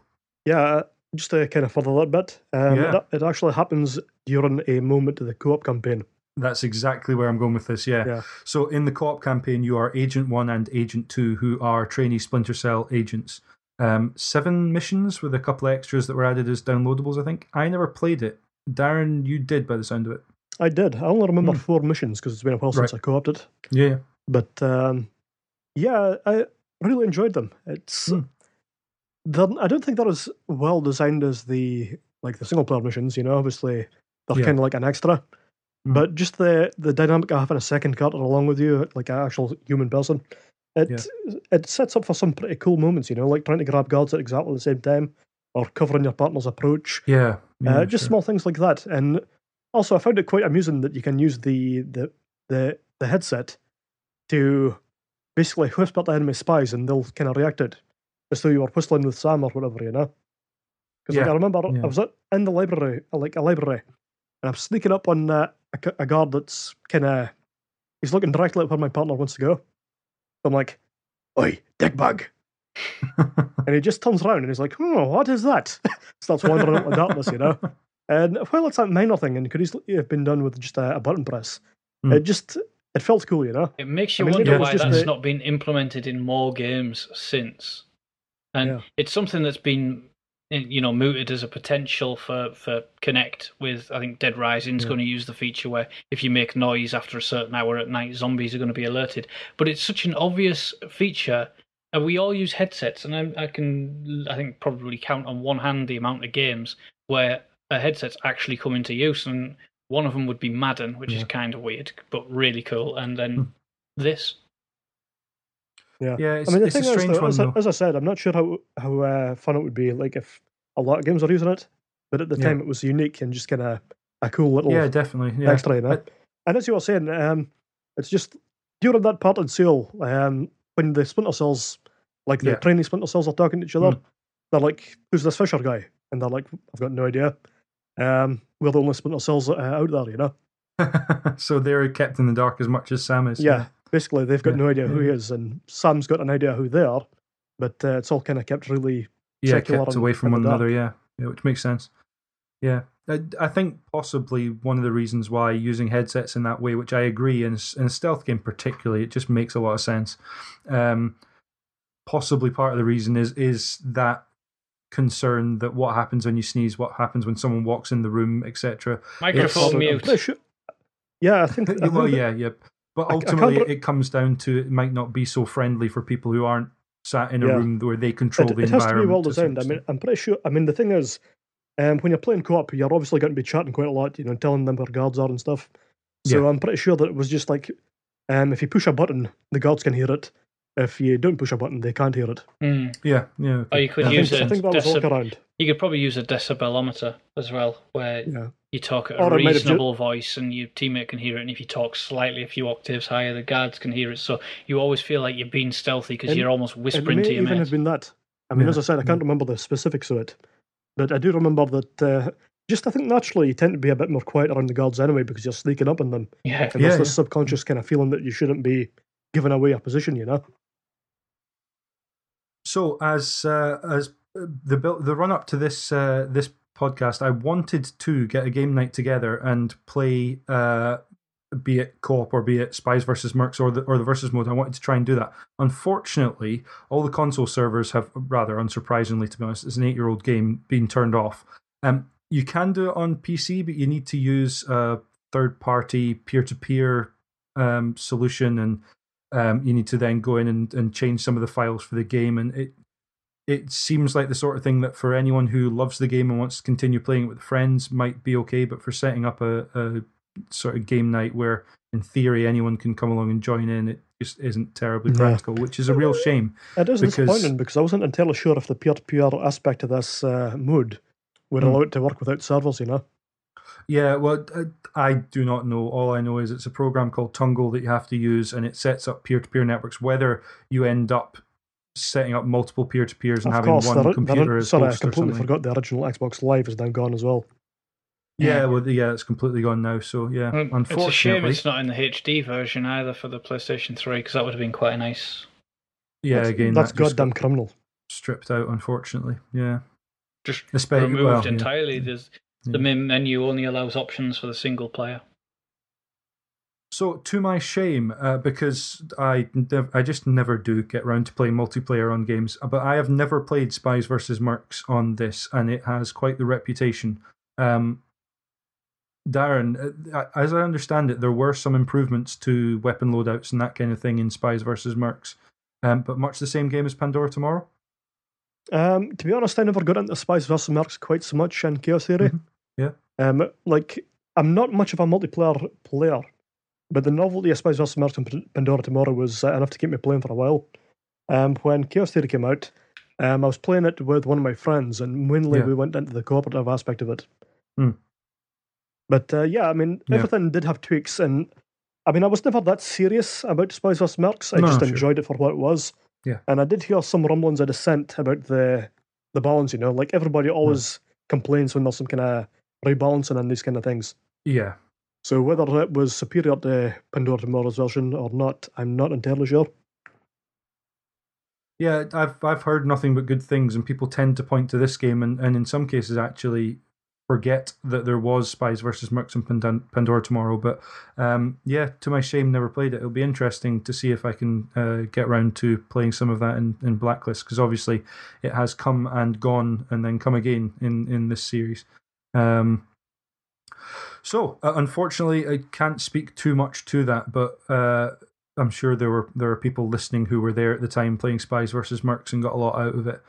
It just sounds like a really interesting game, particularly the fact that it's almost asymmetric in terms of the fact you've got different feedback and different perspectives in the game. So, before we move on to feedback from you, the listeners, or you, the readers, in terms of the forum, I just wanted to make special mention the soundtrack in this game. Icing on the cake as far as I'm concerned. I bought the soundtrack. It came out about 6 months before the game, actually. Ubisoft were so pleased with it, and it's listed as Eamon Tobin's fifth album. Ninja Tunes. Yeah. I mean, it's strictly speaking listed as the Chaos Theory soundtrack, but yeah, it's essentially his fifth album. So, it's one track per level. And those tracks are used dynamically. Each track tends to have a repeated theme, which will be a specific section of quite fast-paced, quite heavy percussion, beat music that they use as the signal that you are being hunted by a guard, or maybe they've seen you, or you've been heard in a level. So they have kind of repeated themes throughout all of them, but it just. The level, it's not what you count as drum and bass now, but it probably was then, or trip hop or something like that. All instrumental, just fantastic album. I really love it. Yeah. Basically, each track is cut into four distinct parts, whereas, like the first quarter of the tune will be like fairly ambient sound, as they are just wandering around, nothing much is happening. Yeah. And as the tension mounts up and the guards kind of catch wind of what Sam's up to, the soundtrack progresses in stages for each tune until it's belted out and it's really high paced, you know?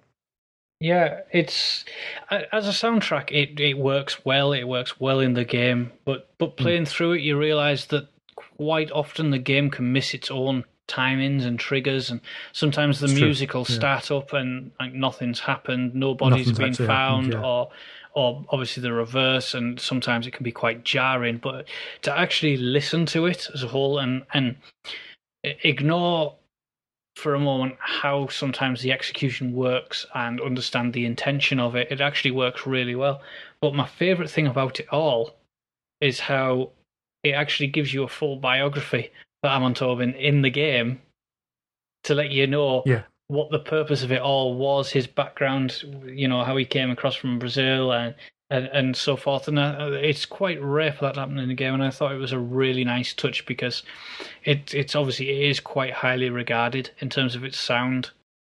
So there we are. That's our thoughts on Chaos Theory. Time to get to your thoughts, or more specifically to start off with, James Batchelor of GameBurst was due to join us. Unfortunately, he recently moved house and his internet is down. So what he very, very kindly did was sent to us I think about 4 minute, you said, Carl, audio file. So what we are going to do is we're going to play that for you now, and we'll let you hear what he has to say, his thoughts on the game. Hey guys, gutted I couldn't actually join you guys for the recording, but thank you very much for giving me the chance to actually give my thoughts on Splinter Cell Chaos Theory. I think I'm a bit late to the party on this one. This is the first time I've played it this last month. I didn't play it when it first came out. I'd played like the first Splinter Cell and a little bit of Pandora Tomorrow, but I seem to somehow skip Chaos Theory, and I heard everyone going mental about it. I mean, people say it's the peak of the series, but it's kind of hard to appreciate after playing Conviction. I mean, for one thing, I can't play the Spies versus Mercs because the Xbox Live servers aren't up anymore, so I still don't get the beauty of that. I have to wait for Blacklist to actually experience that for myself. For another thing, like I remember reading that the big addition to Chaos Theory was removing the alarm limit, so it's 3 alarms and you're out. That's not the case anymore. That didn't really matter to me as I was starting to play it because I'm so anal about stealth games. I have to reload the moment I'm spotted. Like the second an alarm goes off or someone fires a shot, I reload and start again. You don't feel as powerful in Chaos Theory as you do in like Double Agent or particularly Conviction. Conviction kind of reminded me of Batman Arkham Asylum, where you're stalking your prey essentially. Encounters are very much in your command, but here, like the guards you're taking on, they're kind of like obstacles in your way that you have to overcome. And it's a very kind of different dynamic to it. And if all hell breaks loose, which sometimes it does, and if I resist the temptation to reload, it's a lot harder to gain the upper edge in combat. Like Conviction, at least, was a competent shooter. If everything went wrong and you ended up having to fight your way out, you could just about do so in Conviction. But in this, he's so underpowered, it's awful.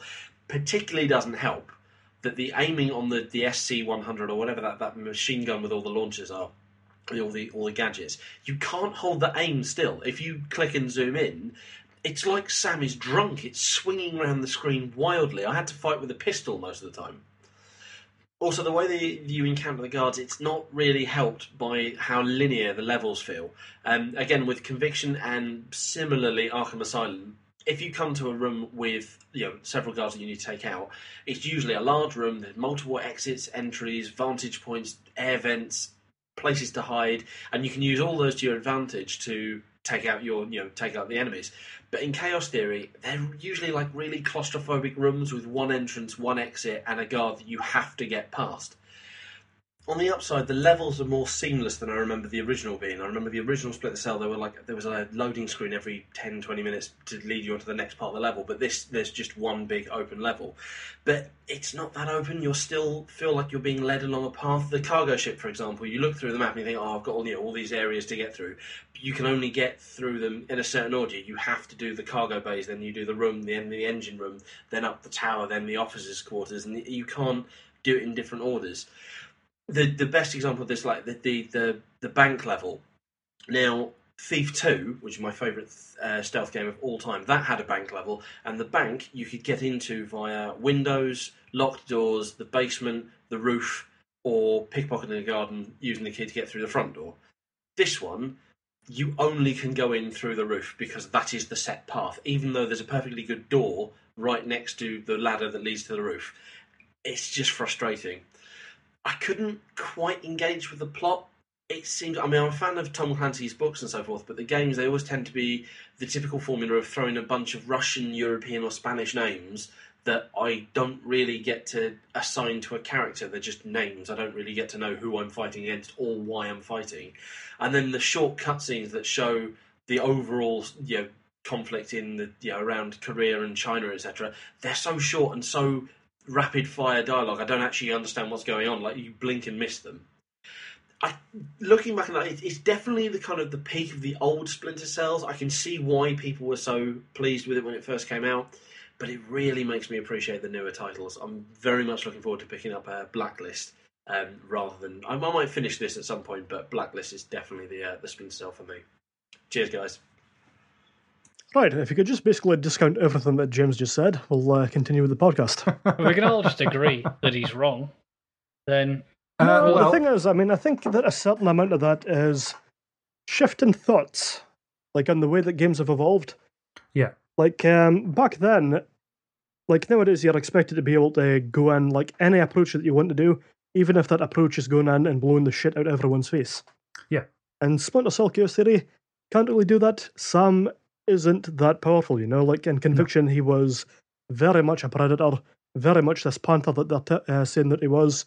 And while that would appeal to anyone that just wants to brute force their way through situations, or be able to really quickly get out of danger when the need arises, I think there was something very important about the methodical approach that Chaos Theory offered. Yeah, in fact, it demanded, you know, you couldn't just dive in and hope for the best. It's a direction of the character, really, isn't it? I mean, in Conviction, you say he's stalking his prey, but yet Sam Fisher would never stalk his prey. He would just get past them the most efficient way possible to get the job done. And I think that's what really alienated me to Conviction. And it's interesting because, obviously, I went Conviction to this for the show. Obviously, I'd played the game before. I just had never finished it. So I went back to it after all this time, after completing Conviction, which I finished, 2 months ago. And my thought process is probably completely the opposite to James. Yeah. And it's a bit of a shame. I understand his points, and I agree with him about the linearity. And whilst I said I love the bank, I do agree I should have been able to get in there more ways, because that's always something that I quite enjoy in games, is the option or the feeling that maybe in the, you know, the minuscule possibility that I was the only person that did that series of events to led to that, you know, conclusion in a level. Obviously, everyone entered in through the roof, and I think that was purely just so that they could play the laser system off. But yeah, it's the Mission Impossible descent from the roof. They did it again with the light floor, didn't they? I mean, I can understand having plenty of ways in, but I think that if the security of that place was just leaking like a sieve, it would have also kind of destroyed the atmosphere a little bit, you know? I mean, there's only 20 enemies in that whole level. If you could enter in any way, it would become the easiest level possible, wouldn't it? So yeah. So my take on this, I agree with some of what James says, and I think I think all his points are actually quite valid, but it's only from his viewpoint, you know? Yeah. So my take on it is that a given room in Conviction is far more multifaceted generally than a given room in Chaos Theory, because each room is set up as, this is a challenge room you need to get past. You can either go from cover to cover and kind of dodge your way through, you can go assault and take out enemies by actually shooting them, or there's probably some kind of verticality or hidden path you can take through to get away from and completely circumvent those enemies. But I think the levels in Conviction are set up much more linearly than they are in Chaos Theory, actually, because in Chaos Theory, the ship, a perfect example, there's loads of different rooms to explore in there, and you can take completely different routes around to get to where you need to go. And so each room feels very linear because you're coming to one of two entrances. The enemies that are in there, you're just going to circumvent or take out and get to the other door. But actually, I think Conviction sets you up to go through. It's got a story and it's character-driven at its heart, whereas Chaos Theory is all about showing off mechanics. And I think it actually means that the levels, albeit smaller, feel like you're creating a bit more of your path through, even though in the rooms, from room to room, you're not necessarily doing that. I think just 2 points to sort of counter what James mentioned. One, he references... I'm basically trying to convince him that we are right. Well, we are. But just 2 points is that first he describes Conviction as a talented shooter in its own right, or something to that regard. He's actually wrong. Splinter Cell Conviction is a shooter that has stealth in it. It's the complete mirror to what Chaos Theory does, which is it's a stealth game that allows shooting.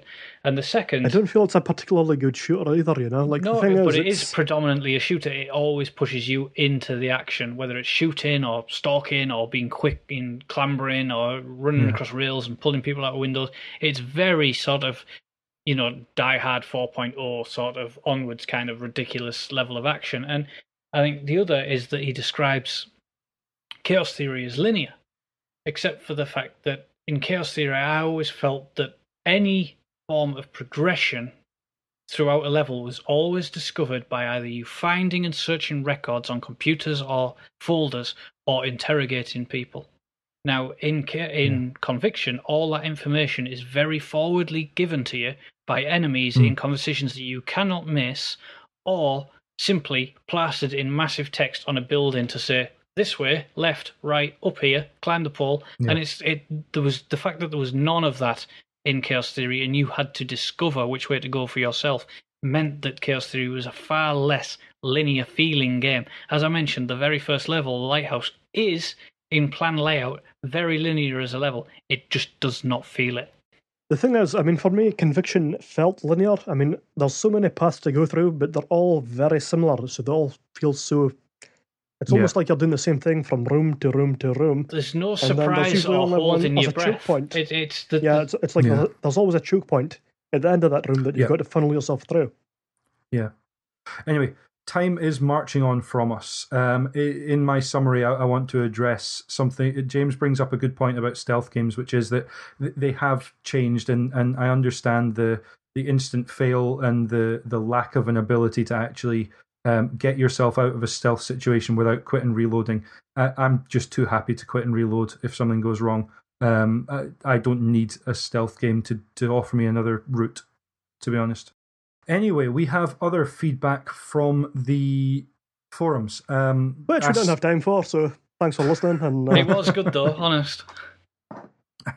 We are going to quickly run through the feedback. Not masses of feedback, but I think the feedback we got was good and brings up some pretty interesting points. It is always good. It's getting better all the time as well. It's really quite impressive when we started the show, it was always great having feedback, but it was always maybe a paragraph. And now we're getting full sort of in-depth explanations, and it's absolutely fantastic to get an insight into sort of the fans of the show, into their sort of opinions they get starting to get across.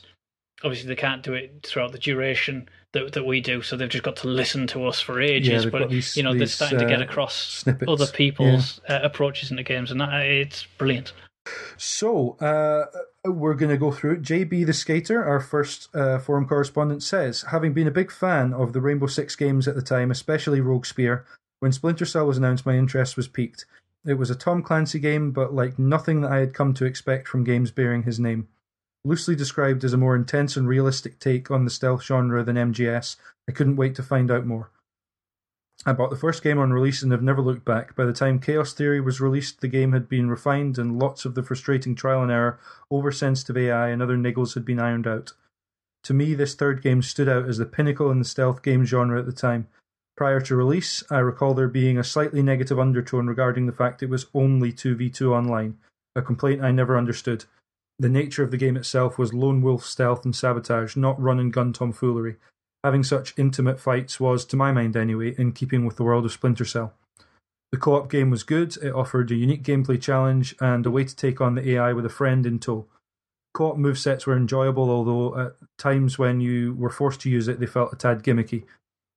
Spies vs. Mercs was the real meat in the sandwich for me.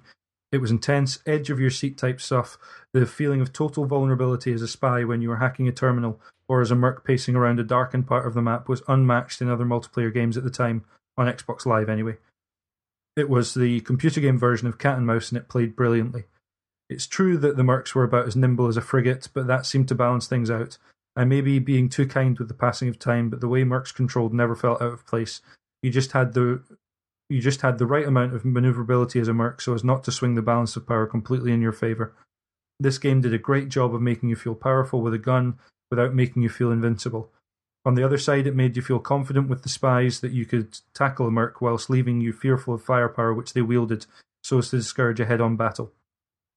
The fighting, the sneaking and the winning all played out in the shadows and it was stunningly good fun. Overall, I harbour fond memories of the Splinter Cell series. Chaos Theory was a real gem. The series has continued to evolve, and that is no bad thing per se, but I do long for, and I'm hopeful for, the return of the thinking, slow-paced, and deliberate gameplay which Chaos Theory got so right. Carl, would you be able to take Snaky Dave's comment? Yep, the always consistent Snaky Dave says, Chaos Theory, yeah? That's the one with the lighthouse, the sound meter, and the life or knife decisions, right? Memories. I played the trilogy on PS2 back in the day, and then again on Xbox because the levels were different and it generally looked better. I replayed them again before Conviction as well. So I'm a fan, I'm fan enough to be disappointed by Conviction, but I'll probably buy Blacklist on launch day. But as much as I like Splinter Cell, and as much of it as I've played, it's not a series that I love, but rather one that I admire. I can't really remember the stories, or the levels. It all sort of fades into a shadowy green-tinted mess. So although I remember adoring Chaos Theory, it's hard to separate it from my memories of the others. However, it doesn't really matter. The first three Splinter Cells all delivered intense and atmospheric stealth gameplay, and to some extent, so did Double Agent. Chaos Theory was the pinnacle of what would be achieved with that format on those consoles. And while I don't remember the plot or the levels, I remember the fear of being sat in the dark, inches from being discovered, the thrill of plunging rooms into darkness, and the relief of hitting one of the sparse checkpoints. The aesthetic was brilliantly unique too. Humdrum streets and offices come alive with long welcoming shadows and piercing dangerous light. Light was the enemy, the guards were just obstacles. And those goggles. Arkham Asylum's gothic majesty was almost undone with detective vision. In Splinter Cell, the levels don't feel complete until they're tinted green. Splinter Cells are games made of beautifully designed engagements, with taut mechanics and a weighty sense of physicality. It may not have the gleeful sandbox or madness of Metal Gear, nor the clockwork toy charm of Hitman, but they deliver some of the most rewarding and tense stealth out there. I just wish I could remember them better. And then we've got Woodfella, who's not one to beat around the bush. This is the best Splinter Cell game, he says. This is the best stealth game. I got this back in the day as a part of a 10 games for £30 deal. And out of those 10, which included Time Splitters 3 and Ninja Gaiden, as an aside, these are two of the best games in their genre, it was Chaos Theory that I played and liked the most. Co-op with my brother was the most fun. We used to try and do levels by killing as many guards as possible, with that hilarious move where one man launches a man at another man. And I'd almost forgotten about that, and it was hilarious. Basically, for anyone who doesn't know, you would cannonball your partner into the path of someone patrolling. In Conviction, and I assume Blacklist, Sam's movements seem to have no weight. Sam glides along ledges and scampers up pipes like a little monkey. Here, everything feels satisfyingly weighty, deliberate. And Sam's dad getting out of the city noises when pulling himself up add to the sense of controlling a real man. I find this game much more fun if I still have the same number of bullets, sticky shockers, etc. by the end of the mission. Using a sticky shocker feels like a failure and should be reserved for escaping the stickiest of situations. I see what you did there. I've been playing it again and I don't recall laughing this much the first time. The end mission babble is delightfully cheesy and humorous. Some guy says he's going to kill himself because his favourite baseball player left. Two guys are discussing the new Prince of Persia and proclaiming it Game of the Year man. There was one point where Fisher asks, so 3 alarms and the mission is over? To which Lambert responds, hell no, this is no video game, Fisher. Ah ha ha ha, yes it is, Lambert, you dick. It's such a cool game, a tension-filled, creepy blockbuster with a glorious green neon glow. Everyone played. For what it's worth, excellent. I've played almost none of Chaos Theory in night vision, because I just headed towards the light and I knew if I was in the dark I was alright. I've got to say that I played most of the game with the green tint on. And I'll say it's something that's been lost as the series has progressed because there's a lot more light in the later games. Yes, oh, absolutely. Yeah. Oh, funnily enough, I when I did use the night vision, I probably used it a couple of times per level. I used the heat vision a couple of times, mainly to see the laser tripwire from leaving the bank, the safe in the bank. Never used the other vision. That's probably because you can't see enemies when you've got it on. Well, the other vision was only good for spotting the electrical signal for the tannoys, the optional. Yeah. I think it also showed you where power circuits went to, what they were powering. I mean, it was just like, it was almost, you could sort of figure it out yourself because the panels looked like panels that you could use. No. Yeah, sure. Yeah, I think the other telling thing that maybe has been lost in the series as you go through in terms of it trying to bring story more to the fore is in all three of these games, you have every gadget at your disposal from the first level. I think I'm right in saying, certainly when you get to the loadouts, You've got everything at your disposal. You don't need to get your night vision partway through the game and up to that point. And I understand it's quite nice to be able to learn the mechanics and then get something new and learn the mechanics. Literally the only thing you don't get from the start is the telemetric pick, which is very specific to one moment. Which is used for a very specific location, it's quite surprising. So, the plan was to carry on through the series and briefly talk about our thoughts on them, not go as in-depth as we perhaps did on Splinter Cell through to Chaos Theory. But for time, we're running longer than I expected. I think it's worth us skipping those, and possibly if we do a Blacklist show, maybe including thoughts on Essentials through to Conviction. Essentials being the PSP game, and then obviously Double Agent being the sort of split gen game that came out across the two. I'm pretty sure that giving you my opinion on Essentials wouldn't take very long. No, it wouldn't take anyone very long. Nor probably, well, maybe Double Agent there'd be more to talk about, but so long story short, we've talked about our opinions of those games, certainly Double Agent and Conviction, a little bit through this show, but we're going to leave any further in-depth discussion for the off chance that we come back to the series in the future. So we move on to our 3-word reviews. James Batchelor says, underwhelming after Conviction. Thank you very much to James for his audio, and I think that's a nice 3-word summation of how he felt. I disagree, but it's good to know that Conviction's ticking boxes for some people, at least. Yeah, I mean, you need diversity in what people appreciate in games, otherwise you'd just have the same games. And I was so sure you were going to say that, otherwise you wouldn't have anyone who had the wrong opinion. And Snaky David, who is actually right, said, pinnacle of series. Not that we're biased here or anything.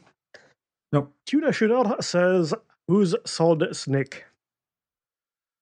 Tatsun says, Sam Fisher's best.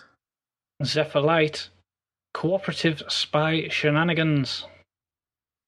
And GB the Skater ends this short list with sublime sneaking subterfuge, which is like an SSS, which could easily be a rank in Devil May Cry. Absolutely. Very nicely done.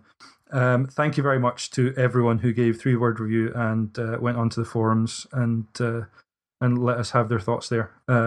Some of the best. I think you're right, Carl. Quality's definitely high with this one. So, our summaries. Darren, would you like to tell us how you feel about Splinter Cell Chaos Theory? No, it's okay.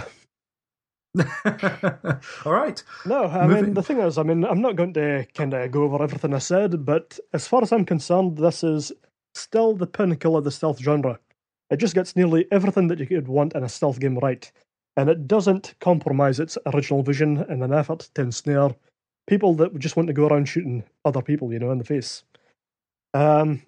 It plays brilliantly. It's atmospheric as you can get. The story could maybe have been a little bit better, but as I said, for a stealth game, this just hits all the right notes.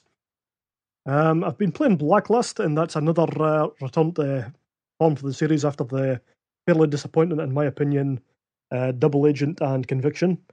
It's not quite as good as Chaos Theory, but since it's coming out the same day as this podcast has been recorded, if you like Chaos Theory and you've maybe went off the series a little bit since then, Blacklist is a very good hybrid. It does kind of lean towards the action side of things on occasion, but it gets the balance a lot more right than it's been ever since Chaos Theory. And as far as Chaos Theory goes, if you haven't played this, I think it probably still holds up quite well today, and I really recommend that you check it out. And to just clarify that, you say that having completed Blacklist. Yeah, I finished it earlier today. Well, aside from the fact that I'm incredibly jealous, it's music to my ears, because for me, Chaos Theory was and is not just the best Splinter Cell game, but it is, as you said, Darren, it's the pinnacle of the stealth genre. For me, and as our correspondents, a couple of them have pointed out as well.